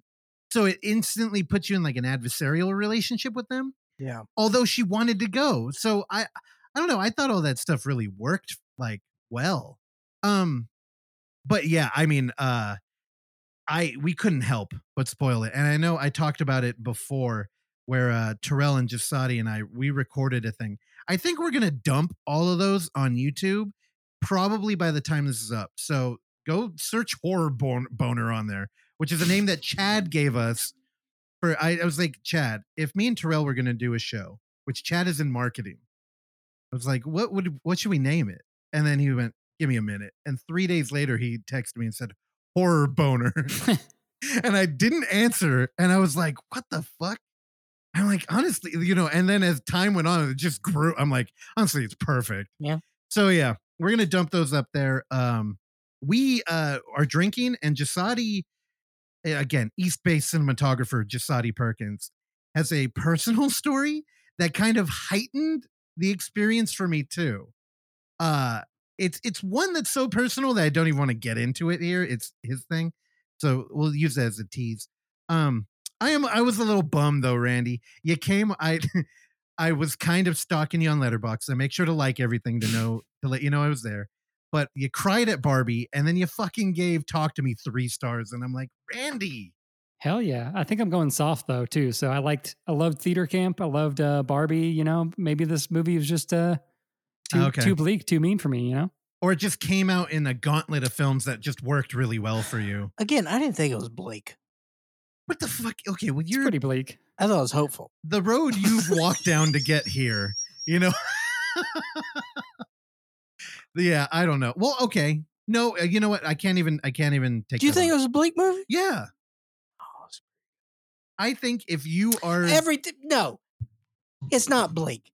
Because you know why? No, don't you say a fucking word. I'm not going to spoil it. I'm not going to spoil it. Here's what I'll say. Well, I'm going to spoil life for you two, because you two need to get out of the shadows and look at the sun straight in the fucking face. Okay? No, we got blackout curtains, dude. Because I'm the only one who reckons with the truth here. Oh, God. And that, and this movie mirrors that truth. That truth is we all have a role to play. Okay. You're getting very Sound of Freedom on me. Okay. I don't like it. I'm very caviezelly. Yeah. You're getting very preachy. Also, I get 10 minutes of sunlight in my eyes every morning to wake me up. Some Andrew Huberman shit, dude. Randy, this is listener Sam. I just took Russell's mic. Very quiet. What's up? I just want to say, if you are worried about getting soft, you should get yourself a horror boner. Totally nice. Worth it. Thank you, Sam. Sam's joining us in studio here. Who I thought we didn't. He turned down a mic. I offered it. Turned down for what? I don't know. You got to ask him. And he doesn't have a mic. Randy, edit all that together to where there was no fuss in the production of procuring that microphone. There wasn't a ton. Again, it's live to record. Like the three 35 friends. Seconds. R.I.P. to them. Again, we are cursed, and every podcast we touch dies. All I'm saying is that. What'd you rate it? 3.5. I feel very good. No, here's the thing, man. I got out of, as soon as the movie ended, I was like, I like that movie. Skipping down the road? Yeah. That's a 4-star movie. Okay. All right. Well, there we go. Randy, a 3, you a 4. I believe I gave it a 5. Okay. You know what? Here's one of my problems. I've got a couple problems. Here's my main one. We're going to do it this way. Oh, my God. Okay? I thought you were teasing a short episode today. Very quickly. Here's what I'll know. No, when you start listing off problems, we're not getting out of here. I like Australia because I think there are similarities between Australia and the American South, right? Wasteland? Well, think about it. Think about it. Australian accents. They're basically just the southern version of the British accent. I have always said that. You know, and they were shooed to their own little colony over there. Mm-hmm. Okay. Prisons. Same thing. Georgia. That colony was used as a prison. Guess where my people came from? Thank you very much. All I'm saying is, even though I have no desire to go to Australia because I would get mauled by wild animals, although I feel like living in this house has been training for Australia because of all the spiders. Okay, so that's one thing. But I don't know. Sounds like a good book title. Training for Australia. There you go. Oh my God! Totally worth it. I don't know. I have this weird connection with Australia. So. Oh, my God. Where are we going with this? Are you going to move there? No. You should see the spiders they have out there. They're from Mars. Dude. From Iraq. What? Camel spiders. Oh, yeah. There's no fun. No. So. I lost my train. Problem one, Australia. Oh, yes. Yeah. Thank you. I'm taking notes. I appreciate it. The kangaroo thing. Oh, why? Because here's the thing. To a certain degree, you can sort of switch out kangaroos for white-tailed deer. If you are in the American state, if you are in the state of Mississippi, you will hit a deer. Uh-huh. It's a fact. Yeah. If you drive a car, that car will hit a deer during your lifetime. Mm-hmm. It's a fact. It's coming of age story. If you hit your first deer yet, it's going to happen. I imagine the same thing is happening in Australia. So for them, now I understand from a writing standpoint, yes, we're using the kangaroo as a narrative device. Okay. Well, but if you hit if someone sees a kangaroo in the road, no one's going to give a red rosy shit. That's not about that kangaroo. That's not what that was about though. But it happened. Yeah, but I think a good script will allow characters to have choices. And that's how I preface it the way that I preface it. Yeah. I understand what they're doing, but what I'm saying is choose another way. What you're saying is who gives a fuck? Exactly. No one's going to give a fuck about a dead kangaroo in the road. It was my favorite part of Wake and Fright. Oh, well, that's different because they're actively killing the kangaroo. Oh, but we don't who gives a fuck there. No, because we got the there's a disclaimer at the beginning of the movie. Okay, it says that there's great massacres of kangaroos ahead. Right. It is. It's but probably it was a sanctioned kangaroo hunt. Yeah, it's a little different when they're real. I guess. You have to because they're invasive, and they'll punch you. That's the thing. All right, let me tell you something, Peter. Okay. Wait, hold on. We're only invasive animals. We're only on number one. What's number two? Well, I don't remember listing number two.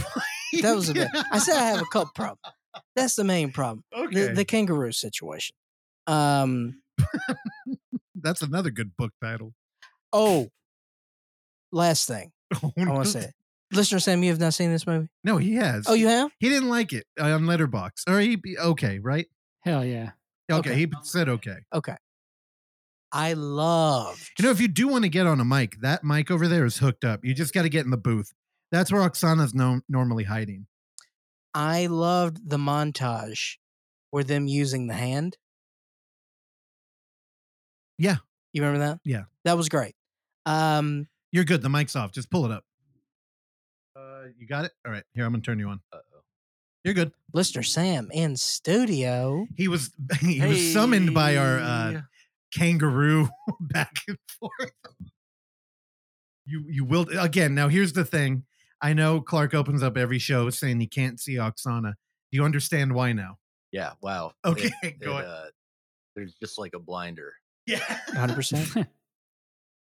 Now, Sam, I'm happy you're here. Now, I will say there is a caveat. There is a conditional happiness because you are now currently a threat to undercut our very short runtime. You blame him. I mean, after your tirade of, I'm just saying, your list of one object. I have to drive the train, and if I think we're going to be arriving late to the station, I got to let our passengers know. No, I'm pretty with Randy on this one. I think it's actually a really good horror movie. It hits those beats really well. It does. Like got scares. The drama elements are ridiculous. It nothing like the parents are the most unbelievable characters. There's a plot thing that I'm not going to say. Good. It's hollow. It's very hollow to me. Yeah, I get it, but I let that go. Well, one of the parents is just straight up comedic relief. Like the theater was. And she's a good actor. Yeah. They didn't give her much to do. No. Well, I mean, the movie's about the kids. If the parents were present, it would be a different thing. They'd be like, don't touch that hand. What the fuck are you doing? Again, I enjoyed my 90-minute runtime. And I understand the, what I'm saying here, goes against, my mission in life of having. A nice brisk runtime motion pictures, but it could have used another 20 minutes to pump some of that stuff up. Yeah, Sam, go ahead and feel free to put out there whatever you want. No, I mean, I can only echo what Clark is saying, but I think even with 20 more minutes, it would only be okay. Yeah, I don't know. I think if you give it more time, then I feel like you get into like defining rules like harder, and I didn't want to go there with this movie. I thought the like metaphor was enough again for me, and I the reason why I enjoyed it so much is because I went in this fully expecting a horror movie. That's what I wanted. Mm-hmm. Yeah, and that's what I got, because that's where the focus of the movie was, and that's where I cared. That's what I cared about, and I thought that how they tied the main story and like it was all great. I thought from that standpoint, perfect execution. And so that's what I really cared about. And all the other stuff I kind of let go. But I will say the kangaroo thing does bother me because no one's going to talk about that kangaroo. I think I always try to think about like audience reaction, and I think A24 being the distributor here, it kind of helped it for me too, because I'm used to them trying to act like holier than thou cinema gods like you and Randy love. And, maybe having a thin drama story kind of like helped me move away from that, from this like lighthouse type of jargon where I'm like, A24 like loves grief horror though, too. So it feels like it's kind of just tapping that on. Yeah. Grief porn. Yeah. Grief porn. I remember when Randy taught me that. Grief porn and meat cute. The two things Randy taught. Damn, the Randy special. Yeah. Well, I don't know. What, Sam, what did you give it? A 3? I did a heart, but no rating. Oh, you cop out. What does that indicate? It indicates that I am too good for you, Hoy. Yeah, thank you. We agree on that. You pulled the Sean Baker on us. I did. Wait, but weren't you a bad kid? It didn't hit you. Like, it kind of tickled me, the environment, because it felt so real to me. So I did really like the, like, bad kids. Yeah. The brother's friend was cool. With the mullet? The guy, the brother's friend ruled, the non-binary person, and the native Australian guy. Oh yeah, he was cool. He looked like so many people I was friends with in middle school, like these Samoan kids. Yeah. And I just wanted to, like, I'm like, dude, we could be friends. Like, even though you're little and you're playing with a weird hand. And you're running a weird fucking scam. But the thing was, like, those characters felt so, like, real to me. And that environment, like, it felt like it didn't need any exposition. And even when you set it up earlier, Clark, I felt like you gave them more credit, because really that party was set up by, hey, there's a TikTok fad. Hey, these guys do it. You want to go? And it's like, yeah, okay, I guess. And it's like, that's like pretty much all they knew, except they're like, oh, it's fake. And so it had like kind of like a found footage connotation. Yeah. Like, oh, they're faking this shit. I don't know. Yeah. Man, no. Yeah. No. And that, again, all that stuff was good, because if that story had to be centered around, you know, that specific age group. And it was perfect. But also, I've known people who have done a drug and changed forever from it. So that also kind of like rung. Yeah, I don't know. Randy Shrooms, Terrence Malick. Yeah, he's off the fucking rails forever now. Changed. All right, Sam, I think there's a good chance that you might have seen one of the things I'm going to talk about. Are we good on Talk to Me? Yep. No, it teaches one important lesson, that if you are like a younger sibling in an A24 movie, just wear a helmet. For sure, man. Dude, also, the kangaroo, they needed the animal mascot. I just don't know if he really got the treatment they're used to. I liked Lamb. No Black Phillip. Yeah, maybe, no Black Phillip. Maybe like a brown Jeff. What are you thinking about? I liked how the demons looked. Okay. We're getting that. You're veering into religious territory. That means I got to jump in. So last more week, faith films next week. I watched very long movies, and a lot of them. This week I was getting ready to record. I'm like, did I watch anything? And there was one movie that I really wanted to watch, or that I really wanted to talk about. So I'm like, well, fuck it. I'm going to double down on this movie. And we're going to have what I know everybody who listens to the show, they just love it when I put a clip show together. So we got one of those. It's been a long time. I got a TV show. The fucking world's about to end. Hell yeah. I'm going to talk about this briefly. As a kid who had a PlayStation and played it a lot, one of the movies, you just turn on your favorite new metal band and you throw on your favorite game, Twisted Metal, and you just have a good old time. You know, you get your fucking Mountain Dew. Get some Code Red. You're just playing Sweet Tooth fucking shit up. And, they made a show. The first thing I thought, are there even going to be fucking cars in this thing? Like, that's how cynical I am with these TV adaptations of video games. And are there comedians in there getting coffee? Oh, my God. That was my next thought. And unfortunately, the second half is much more true. As this show I believe it's on Peacock, the only genre it's credited as is comedy. And I'm like, oh, no. Like, I like comedy now, but I just have no faith. And I'm like, all right, whatever. I like comedy now. I'm like, I don't like this kind of comedy. But I didn't know that. And I wanted to keep an open mind. And I'm like, who knows? If they give stuntmen a platform to destroy some cars, I'm like, I can be in. I know this is true. So I threw it on. Me and Oksana sat down. And within 15 minutes, Oksana said, wait, are you really going to watch this whole thing? And I went, I'm going to try and watch the first episode. Again, Clark and Randy love him. Anthony Mackie, he plays a character named John Doe. He's a milkman. In the dystopian future, there are little walled-off cities that are completely apart from each other.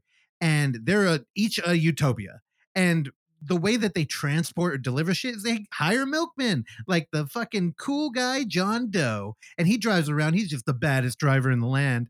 And nobody can stop him, even though they try regularly. And man, I fucking wanted to puke in my mouth. But here's the thing. When it opened up, we're in a mall. and there's fucking car violence, and I'm like, you know what? They opened with it. That could mean one of two. I watch a lot of horror anthologies. Start strong and hope that people have enough faith to just ride it out. Yeah. Or you got a lot of it and you nailed it. And I watched episode one. I should mention this too, because this is a horror podcast. Nev Campbell makes an appearance. She plays a character named Raven. And I thought she was terrible in it. And I'm like, man, I like you, Nev. What the fuck is going on?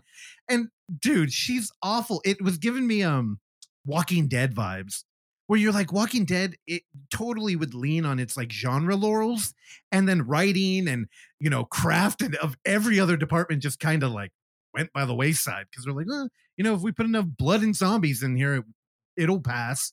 And dude, I could not get on board. The set design's incredible. I love the way the cars looked. I thought the stuntmen were doing a good job. Anytime anybody talked, though, I'm like cringing. And then it was kind of beautiful, and this is why I love her. Oksana asked me a countless amount of times, I can't tell if you're joking right now. Are we really going to watch this? And I'm like, yeah, I'm really going to try. I'm like, I know you didn't play the games. I really liked them, and there's hope. Like, maybe when we run into like another character, like one that you can play, and I would wait. What, Randy? Stu, played by Mike Mitchell. Who the fuck is Stu? Oh no, shut the hell up. No, I'm talking about characters that you could play in the game, like Sweet Tooth. So in episode 2, when John Doe is on his epic journey across America, he goes through Las Vegas, and people are like, you're going to have to go through there. You don't want to do that. And I'm like, oh, it's a post-apocalyptic world. Like, Vegas could be crazy. Well, they decided to take it another direction. It's completely unpopulated, except for one character. Sweet Tooth, the clown, probably the favorite character of all of Twist of Metal. And you know what? I kind of liked the way he looked. He looked like a pro wrestler. He was a beefy dude in fucking some Rob Halford gear. He drove a ice cream truck with miniguns, very true to the show, or true to the game. And he doesn't fire the guns right away. He's got a lot of zany one-liners that only a clown in cinema could deliver. And I was just, man, I felt like a balloon deflating. I'm like, you're fucking killing me. Then the next car violence scene was not that great. And also, his ice cream truck was catching up to a car with nitro that somebody DM'd me. Again, I threw this online. Nobody apparently liked it, except for a shout out to Evan Jordan, who was like, no, man, I think they kind of nailed the humor. And it honestly, it gets better. And I said, how far? He said, you get to around episode 6. And I'm like, and, even in episode 2, man, Oksana was still right next to me. Wait, are we really watching this whole thing? And I said, you know what? You win. And I tapped. I did finish episode 2. Sweet Tooth becomes like kind of a gray area good guy. And I'm like, no, fuck you. But I do think I could pull off a Halloween costume as Sweet Tooth, because I'm a fat dude who owns some leather.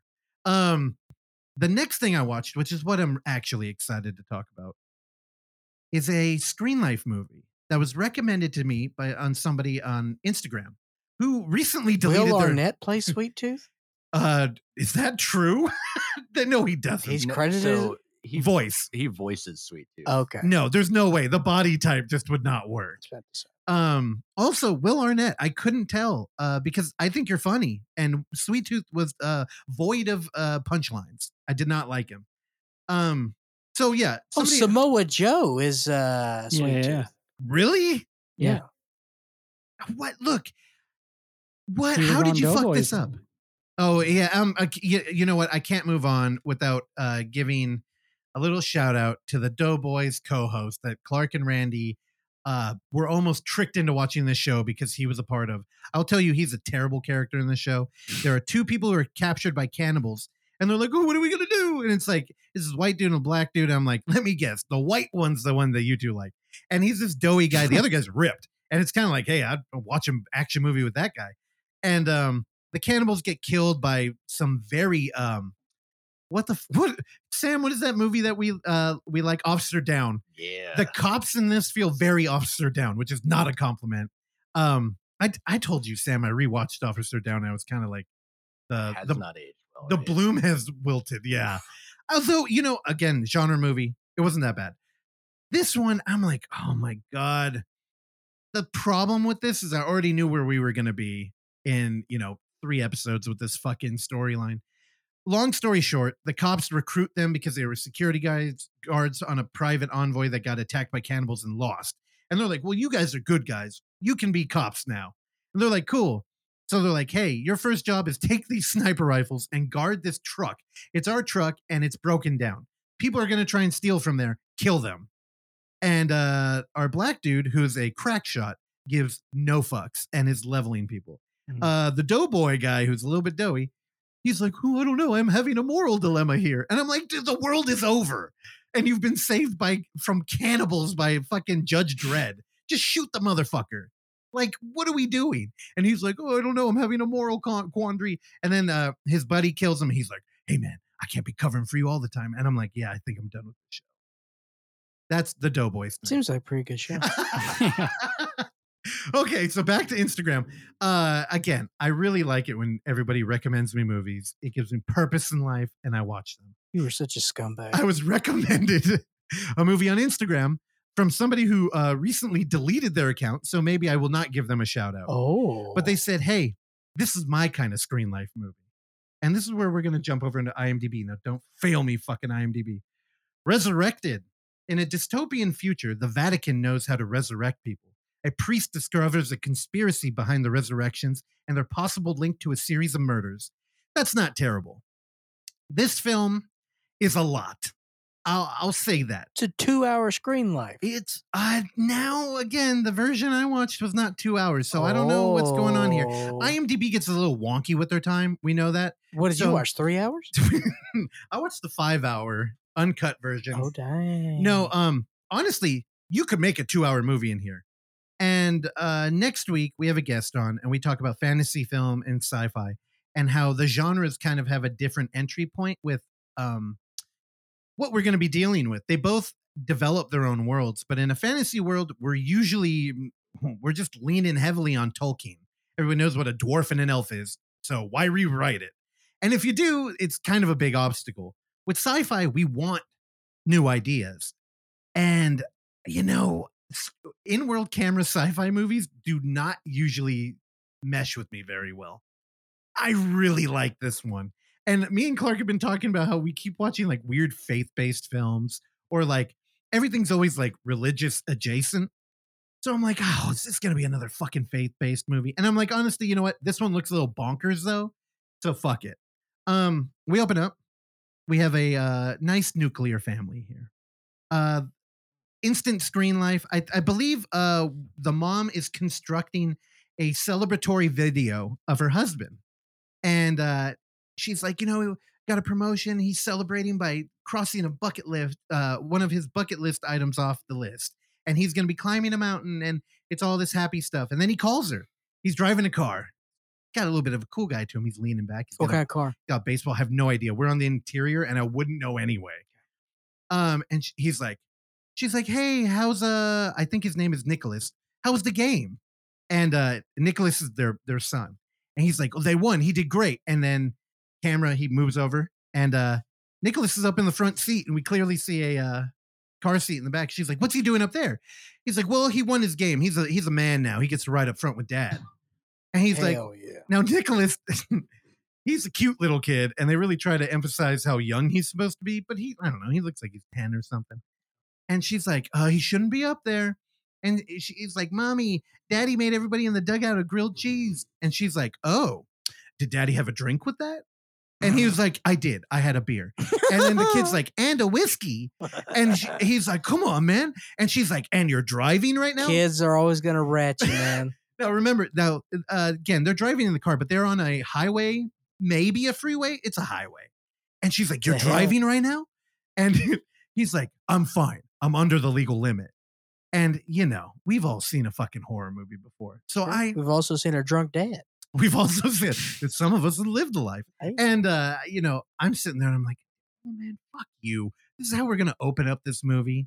I'm like, this is already like, I don't need this. I got my little boy. I let him sit in the front seat. And see, and that's your child abduction.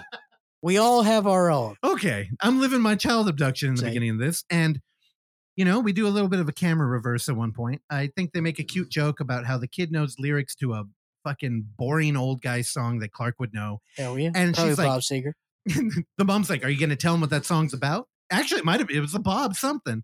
And he was like, what are the lyrics about? And he turns the camera and we can see coming straight at him, a car veers into their lane. Yeah.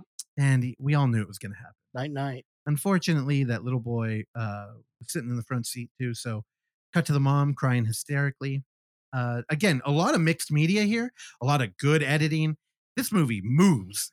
So we get a phone call. So we stay in genre the whole time. Yeah, dude. And I love it. Now, here's the thing. We cut. The mom's crying. She so the car interior is what? Lost. We have a wreck and then it's a cut. No, but I mean, like, how are they recording? Oh, he's on his phone. Okay. Yeah, he's just moving his phone around. I understand. And so we cut to the mom. She's crying. She gets a call from a weird number. She picks it up.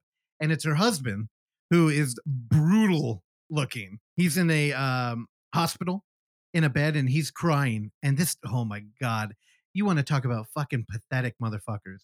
What movie did we just watch?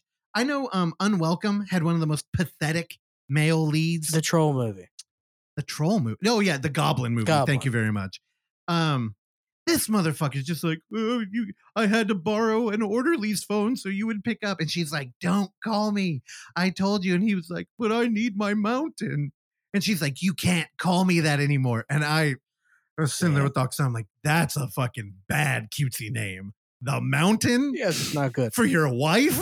I'm like, first that implies Game of Thrones fan. Well, dude, she did kind of look like him. Yeah. It conjures up the image of him climbing the mountain, which is a little lewd. That's what I'm talking about, right? Baby. So, like, Amazon lady. I'm like, maybe this marriage was doomed from the beginning. And she's like, how do you want me to forgive you? And then it set in. Little Nicholas didn't make it. And he's now dead. And it looks like the relationship isn't going to make it either. So she hangs up on him. And he's like, no, wait, I need my... And then she hangs up. She gets a call back again. She answers, I told you not to fucking call me anymore. This time, it's her local father. And he's like, oh, sorry. I didn't mean to. Dude, it's so hammed up. But, I kind of love it. And he's like, you know what? You mean like a priest, not her. No, not her father. Not a local. Yeah, no, a priest. He's like, I'll be your daddy. No, you're right. It was the local theologist in town. Hi, I'm your local neighborhood father. So he calls and... he's just like, oh, well, the church has been looking for a good candidate like you. And we, you're a really nice family. And I'm praying for both you and your husband. And we'd like to offer you an opportunity. And she's like, what the fuck are you talking about? Although she's very respectful. And they put on, I wrote down his name. I can't find it now. Cardinal de Gaulle gives a call. And he's like, hello. Hello, Audrey. We have an opportunity for you and we think you're a perfect candidate. Yada, yada, yada. Long story short, they fly her out to the Vatican and they say, we're going to bring your kid back. We're going to resurrect him. And the church, we've been working on this for a while. I saw the trailer to this movie. Did you? Yeah. Okay. And they're like, we're going to resurrect him. And sick. All you have to do is come out. And we cut to security camera footage on the inside of the Vatican. I don't know how they got this footage. And she walks in and she's like, okay, where are we going? And they're like, well, you stop here. We'll be back. And they take him into a scary looking room and bada bing, bada boom. He's back. Now, here's the thing. A lesser horror film would just have I think the traditional route here would be the kid comes home, the family comes back together and they realize, oh my God, the kid's a demon. Well, what are we going to do? We miss him, but we kind of broke the rules of nature and brought him back. And now what? That's not what this movie does. Yeah. This movie zooms the fuck out and this changes the world as people are like, wait, the Vatican can resurrect people. And I'm getting goosebumps thinking about it because this is what I want out of a fucking weird genre movie. They zoom the fuck out and we get a news media montage. And this is where the clip show comes in. So I'm going to offer up a couple of clips. I pulled 6. We don't have to play them all. Oh my. But I would like you to pick a couple. So, where's I made a guideline sheet here. Give me a criteria. Do you want to hear from an extreme influencer? Would you like to hear from a activist on a march? Would you like to hear from Islam.com news? Would you like to hear from the Nerds of Life podcast? Would you like to hear from BBB on Tubes? He's a conspiracy theorist. Or would you like to hear from a late night talk show host? 5 or 6. 5. Okay, so would then we're gonna need a tiebreaker here. Does somebody want to hear from a late night talk show host or a YouTube conspiracy theorist? YouTube. Randy? YouTube. Sam, you want to do? Everybody's YouTube. Don't worry, we're not only gonna do one. We're gonna do a few of these because I fucking pulled them. Now, this dude. I'll give you a little bit more context because you picked it. If you pause the frame and look at the YouTube, because everything's in-world camera, and this is YouTube, they make a point of it. He goes by BBB, but it stands for bald, bearded, and banned. So I think Randy and Christian, this was the first name for their podcast, but it was already taken. So let's go ahead and hear about the conspiracy. They don't show us the resurrection process because it's such a sacred rite, but how do you want us to believe in this nonsense?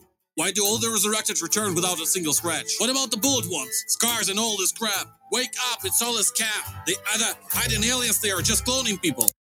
So he's an accented fellow, and get used to the timpani because there's a lot of that like swelling theatrical music. That's rough. Dude, this motherfucker. Okay, let's do another one. Let's just jump into another one. Extreme influencer, activist on the march, Islam.com news, Nerds of Life podcast, or late night. Nerds. Okay. Nerds of Life podcast. All right. This one is another YouTube video, but it's of a very, what did it remind me of? Maybe JRE. As they're sitting at a table, two people talking to each other, there's a brick wall and there are curtains in the background. Which, honestly, I do really like that setup. I like all the texture in the background, but I'm like, okay, so we're doing a Rogan thing here. All right. Let's hear what the Nerds of Life podcast had to say. So in order for the church to resurrect me, I have to hand over my entire digital history. We're talking phone calls, texts, emails, hard drives. This is crazy. What about privacy? Is the church trying to become the new Big Brother? Dude, first of all, you don't have to sign a contract. Besides, the cherub can only access all this information after your death. While you're alive, nobody's going to know what porn you like watching and who you've been sending your dick pics to. All right, let's talk about these cherubs for a second, because this is really crazy. The church is hiring ex-hackers to look for my sins. So some guy who only yesterday was trying to hack the White House or steal money from somebody's bank account is now going to rummage through my entire digital past and judge me for my sins. What the hell? So there's a lot there, and this is how they kind of roll it out.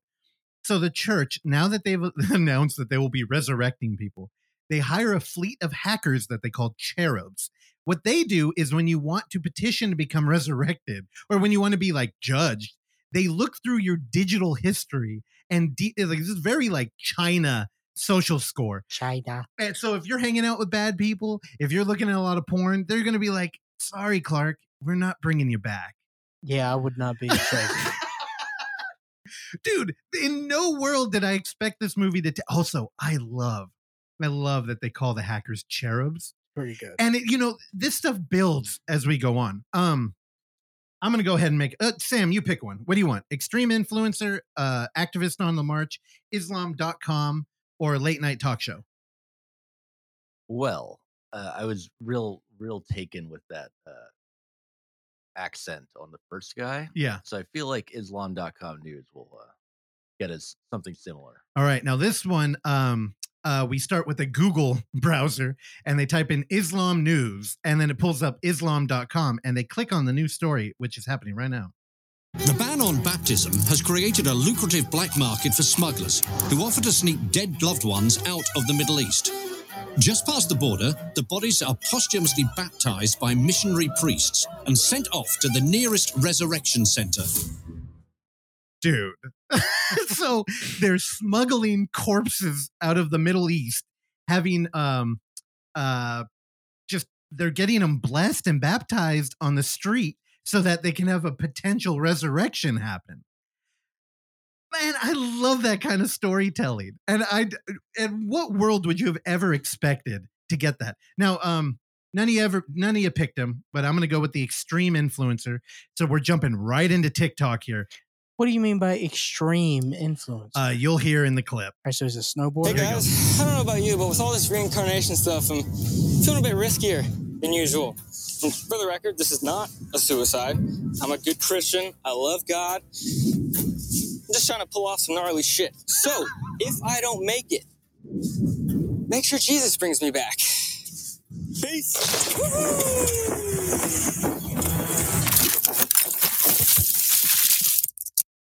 He didn't make it.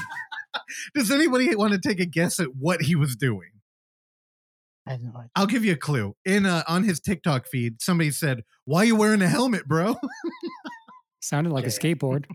See, and that's, you know, I think there's some good visual storytelling because it looks like he's in a black hoodie. He's got a helmet on and he's a pretty hip dude. And he's just trying to pull off some gnarly tricks for the Lord. And I'm like, oh, he's going to hit a half pipe?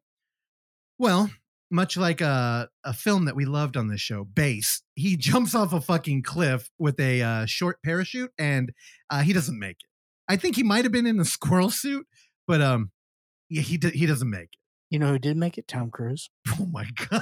Hell yeah. No, if, the Lord, you know what? Damn, he could really up his stunts if he could get a resurrection. Too bad Scientology disqualifies you. Just wait.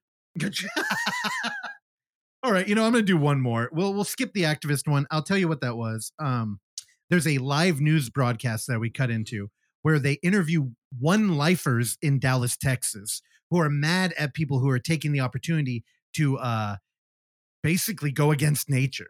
It's really interesting. We could skip it, but you gotta hear the late night one because you get to hear Nicholas talk, and that's a gift in its own. So here we go. This one is the Never Too Late show on YouTube. Audrey, one thing we all want to know: is he better behaved now? Like, do you have to fight with him to get him to do his homework? You know, he's a normal kid, just like he was before. But yes, we still have to fight over homework sometimes. Well, Nicholas, I guess being the very first resurrected person does not excuse you from certain responsibilities. What do you think about that? I feel blessed until I have to do my homework. Another round of applause. Oh, man. Dude, what a cute little kid. If anybody was going to be a candidate for resurrection, I vote him. So there's a lot here, and you might be thinking, how the fuck does any of this relate to the nuclear family in the beginning? And where do we move from here? Well, Nicholas and Audrey, the, mom and son combo, they kind of take a off screen role, and we go to the dad who survived the car wreck, who got his son killed and changed the world forever. He's now a virtual, what would the term be? Evangelist? Like when you get in front of a bunch of people and you like praise the Lord, and yeah. So he's a VR evangelist now. Okay. And he's got thousands of people tuning in on their their Meta? What the fuck is the Facebook VR thing? Yeah, that sounds right. So they all tune in, and he's turned it around, and he's found God, and he's a good man. But it's a little weird what they have him doing. So he's kind of popular now too. His family fell apart. Audrey still, she'll talk to him a little bit. And Easter's coming up. And Nicholas is like, hey, I was thinking of asking mom maybe if you could attend our party. And he was like, you know, don't bother her. And then he talks to Audrey and he's like, hey, you're having a party? And he's hinting he'd like to go. He doesn't get invited. Well, he's a busy man now anyway. And, you know, he's probably got to do some evangelizing on Easter. So he's fine. Yeah. Also, the church has him employed in this new job where he kind of mentors the resurrected. So when you get resurrected, they basically assign you a therapist, and they just coach you for like a month, and they make sure everything's okay and that you're coming back to life well. And we get to go through a lot of his clients, and the movie kicks off. Like, these are really well done too. All the creative ways that people had died and then come back. Like, maybe your wife tried to stab you and they bring you back and you're like, but I loved my wife. Brother, been there. No, and I'm telling you, the ideas in this movie are fantastic. Well, this is the last thing, and I won't spoil any more beyond this. What happens is he's coaching a dude, and he's turning around, but a couple of things he said, you're like, that's a little weird. Whatever. Well, the next day he wakes up, and turns out that guy killed 7 people in a mass murder spree. So good. And the church is blowing up his laptop because it's a Screen Life film. So they're like fucking Skyping him all day. And they're like, how are you doing? How are you doing? And he, honestly, he's not doing very well. It turns out our lead's an alcoholic. We kind of knew that from the beginning. And he's like, well, what's going on? I'm just getting up. And they're like, oh, you didn't hear the news? one of your clients killed 7 people. And now everybody's wondering, should we be bringing people back? Like, and what do you do with the people they murdered? Do they get an automatic resurrection because the church resurrected that dude? Because they would all be alive if the church didn't jump in here. And it's like, that's a fucking good question. Sure. And maybe a little, maybe our drunk turns into a neo-noir character and starts digging into why the church is treating it this way and why they suspended him. And maybe he gets in contact with his cherub, which he's never met before, but he teams up with the cherub that gets the same people that he is a therapist to, and her name might be Rat. So hell yeah. This movie's a fucking banger. Hold the Ma? Yeah, it's Rat Ma. That's his cherub. And I'll tell you, this is a movie that Randy will hate. This is a movie that Clark will get excited for and turn off halfway. But if you're a genre fan and you need big ideas, and honestly, there's never this level of thought. How often in movies, in particularly horror movies based around dead children coming back, does it not even make the news in that world? This world, it changed it completely, and they thought about all the avenues. So honestly, I think Screen Life was the fucking perfect choice. This movie's a lot of fun. And there might be a conspiracy, just like God Is a Bullet, because I've heard absolutely nobody talking about it. Yeah, but Jamie Foxx didn't produce it. That is true. He wasn't poisoned by P. Diddy. Your review on Letterboxd sounds much different than what you just told us right now. Did I? I didn't review this on Letterboxd, though. I did? July 30th. Now, Randy, let me tell you something. I've been fucking up the name of this. I've been messing up the name of this a lot. You also said, note, not an in-world camera film despite the heavy use of Screen Life. Hold on, let me get in there. Bro, you just confirmed. Hold on, what's the name of the movie you're reading from? Oh, never mind, sorry. I thought so. Boo. Boo. And let me get, here. I thought I had you. I know, you were so happy about it too. No, what's the review you're reading from? Motion Detected. Oh, dude. What the fuck, Randy? It was the most recent one on there, and I was like, I thought I saw, I don't know, I just tried to put Randy, two and two together. Do not cut this out of this goddamn show. You were so happy. The glee people will hear the glee. Sam's here. He can vouch. I won't cut it out. What a failed low-stakes sting operation that was. But here's the thing. Why did I kind of believe him? I'm like, what did I review? Because you're gullible, and you believe first thing people tell you. I just have faith in my friends. I know, and that's what's going, that will cause your demise. I know. You're too gullible. But I get by with a little help from my friends. All week. Thank you so much. And again, I won't even put a name out there because I know probably all three of you told me to watch this, but I kept looking up Resurrection. And I'm like, wait, this isn't the movie. It's Resurrected. So I was like, did I fucking go on there and like review the wrong movie? No, dude, this movie's kind of like God Is a Bullet for me, where the premise and everything, it's like we're way out of fucking, like this isn't fucking Oppenheimer. This isn't even like a grounded Barbie movie. This is like we're out in the left field, but we're fucking having fun and they are taking it seriously. So I loved it. Left fielders had the most fun. What would I give it though? I think I'm like 4, maybe 4.5. Oh my God. This movie's like bonkers though. And the acting, you know, if I have to critique it. Oh, we heard. The acting is up and down. Some people you're like, hey, they're pretty good. Other people you're like, oh, did somebody not show up today? I mean, I think we got a pretty good hint off your audio cues, dude. Oh, dude, the audio they all have a visual component, and also I should mention, but I'm saying like because it's Screen Life, there's a lot of attention paid that is kind of like you put a lot of work into it to have people ignore it. And unfortunately, the movie did come out prior to Twitter turning into X. So it's instantly dated when you see Twitter in there because they do turn to Twitter. And it's just like, it really ruins the immersion now. Yeah, it's unfortunate. Well, what can you do? Well, we failed. Yeah, I know. And I know you're going to blame me. I had one fucking movie, dude. You're over here lamenting fucking kangaroos and white-tailed deer. Yeah. It's your fault. And then you instantly blamed our guest. He knows the deal. He does know. He knows the deal. Oh, he's felt the wrath of Clark before, I'm sure. Con? No. What? Wrath of Con? Con. Randy, shut up. Never seen it. All right. Yeah, that'll do it. Happy Tuesday to everyone, and stay tuned for Thursday's episode. Great episode for Thursday. Am I going to tell you more about it? No, I'm not, because that's what we do here on this show. Don't watch Twisted Metal. Or do. Thank you for listening to this episode of The Overlook Hour. And if you would like to hear more, please subscribe to us on Apple Podcasts, Spotify, or whatever your podcatcher of choice is. And while you're there, go ahead and give us a rating and or a review, which is a very easy way for you to support this show that we bring to you every week for years now, free of charge.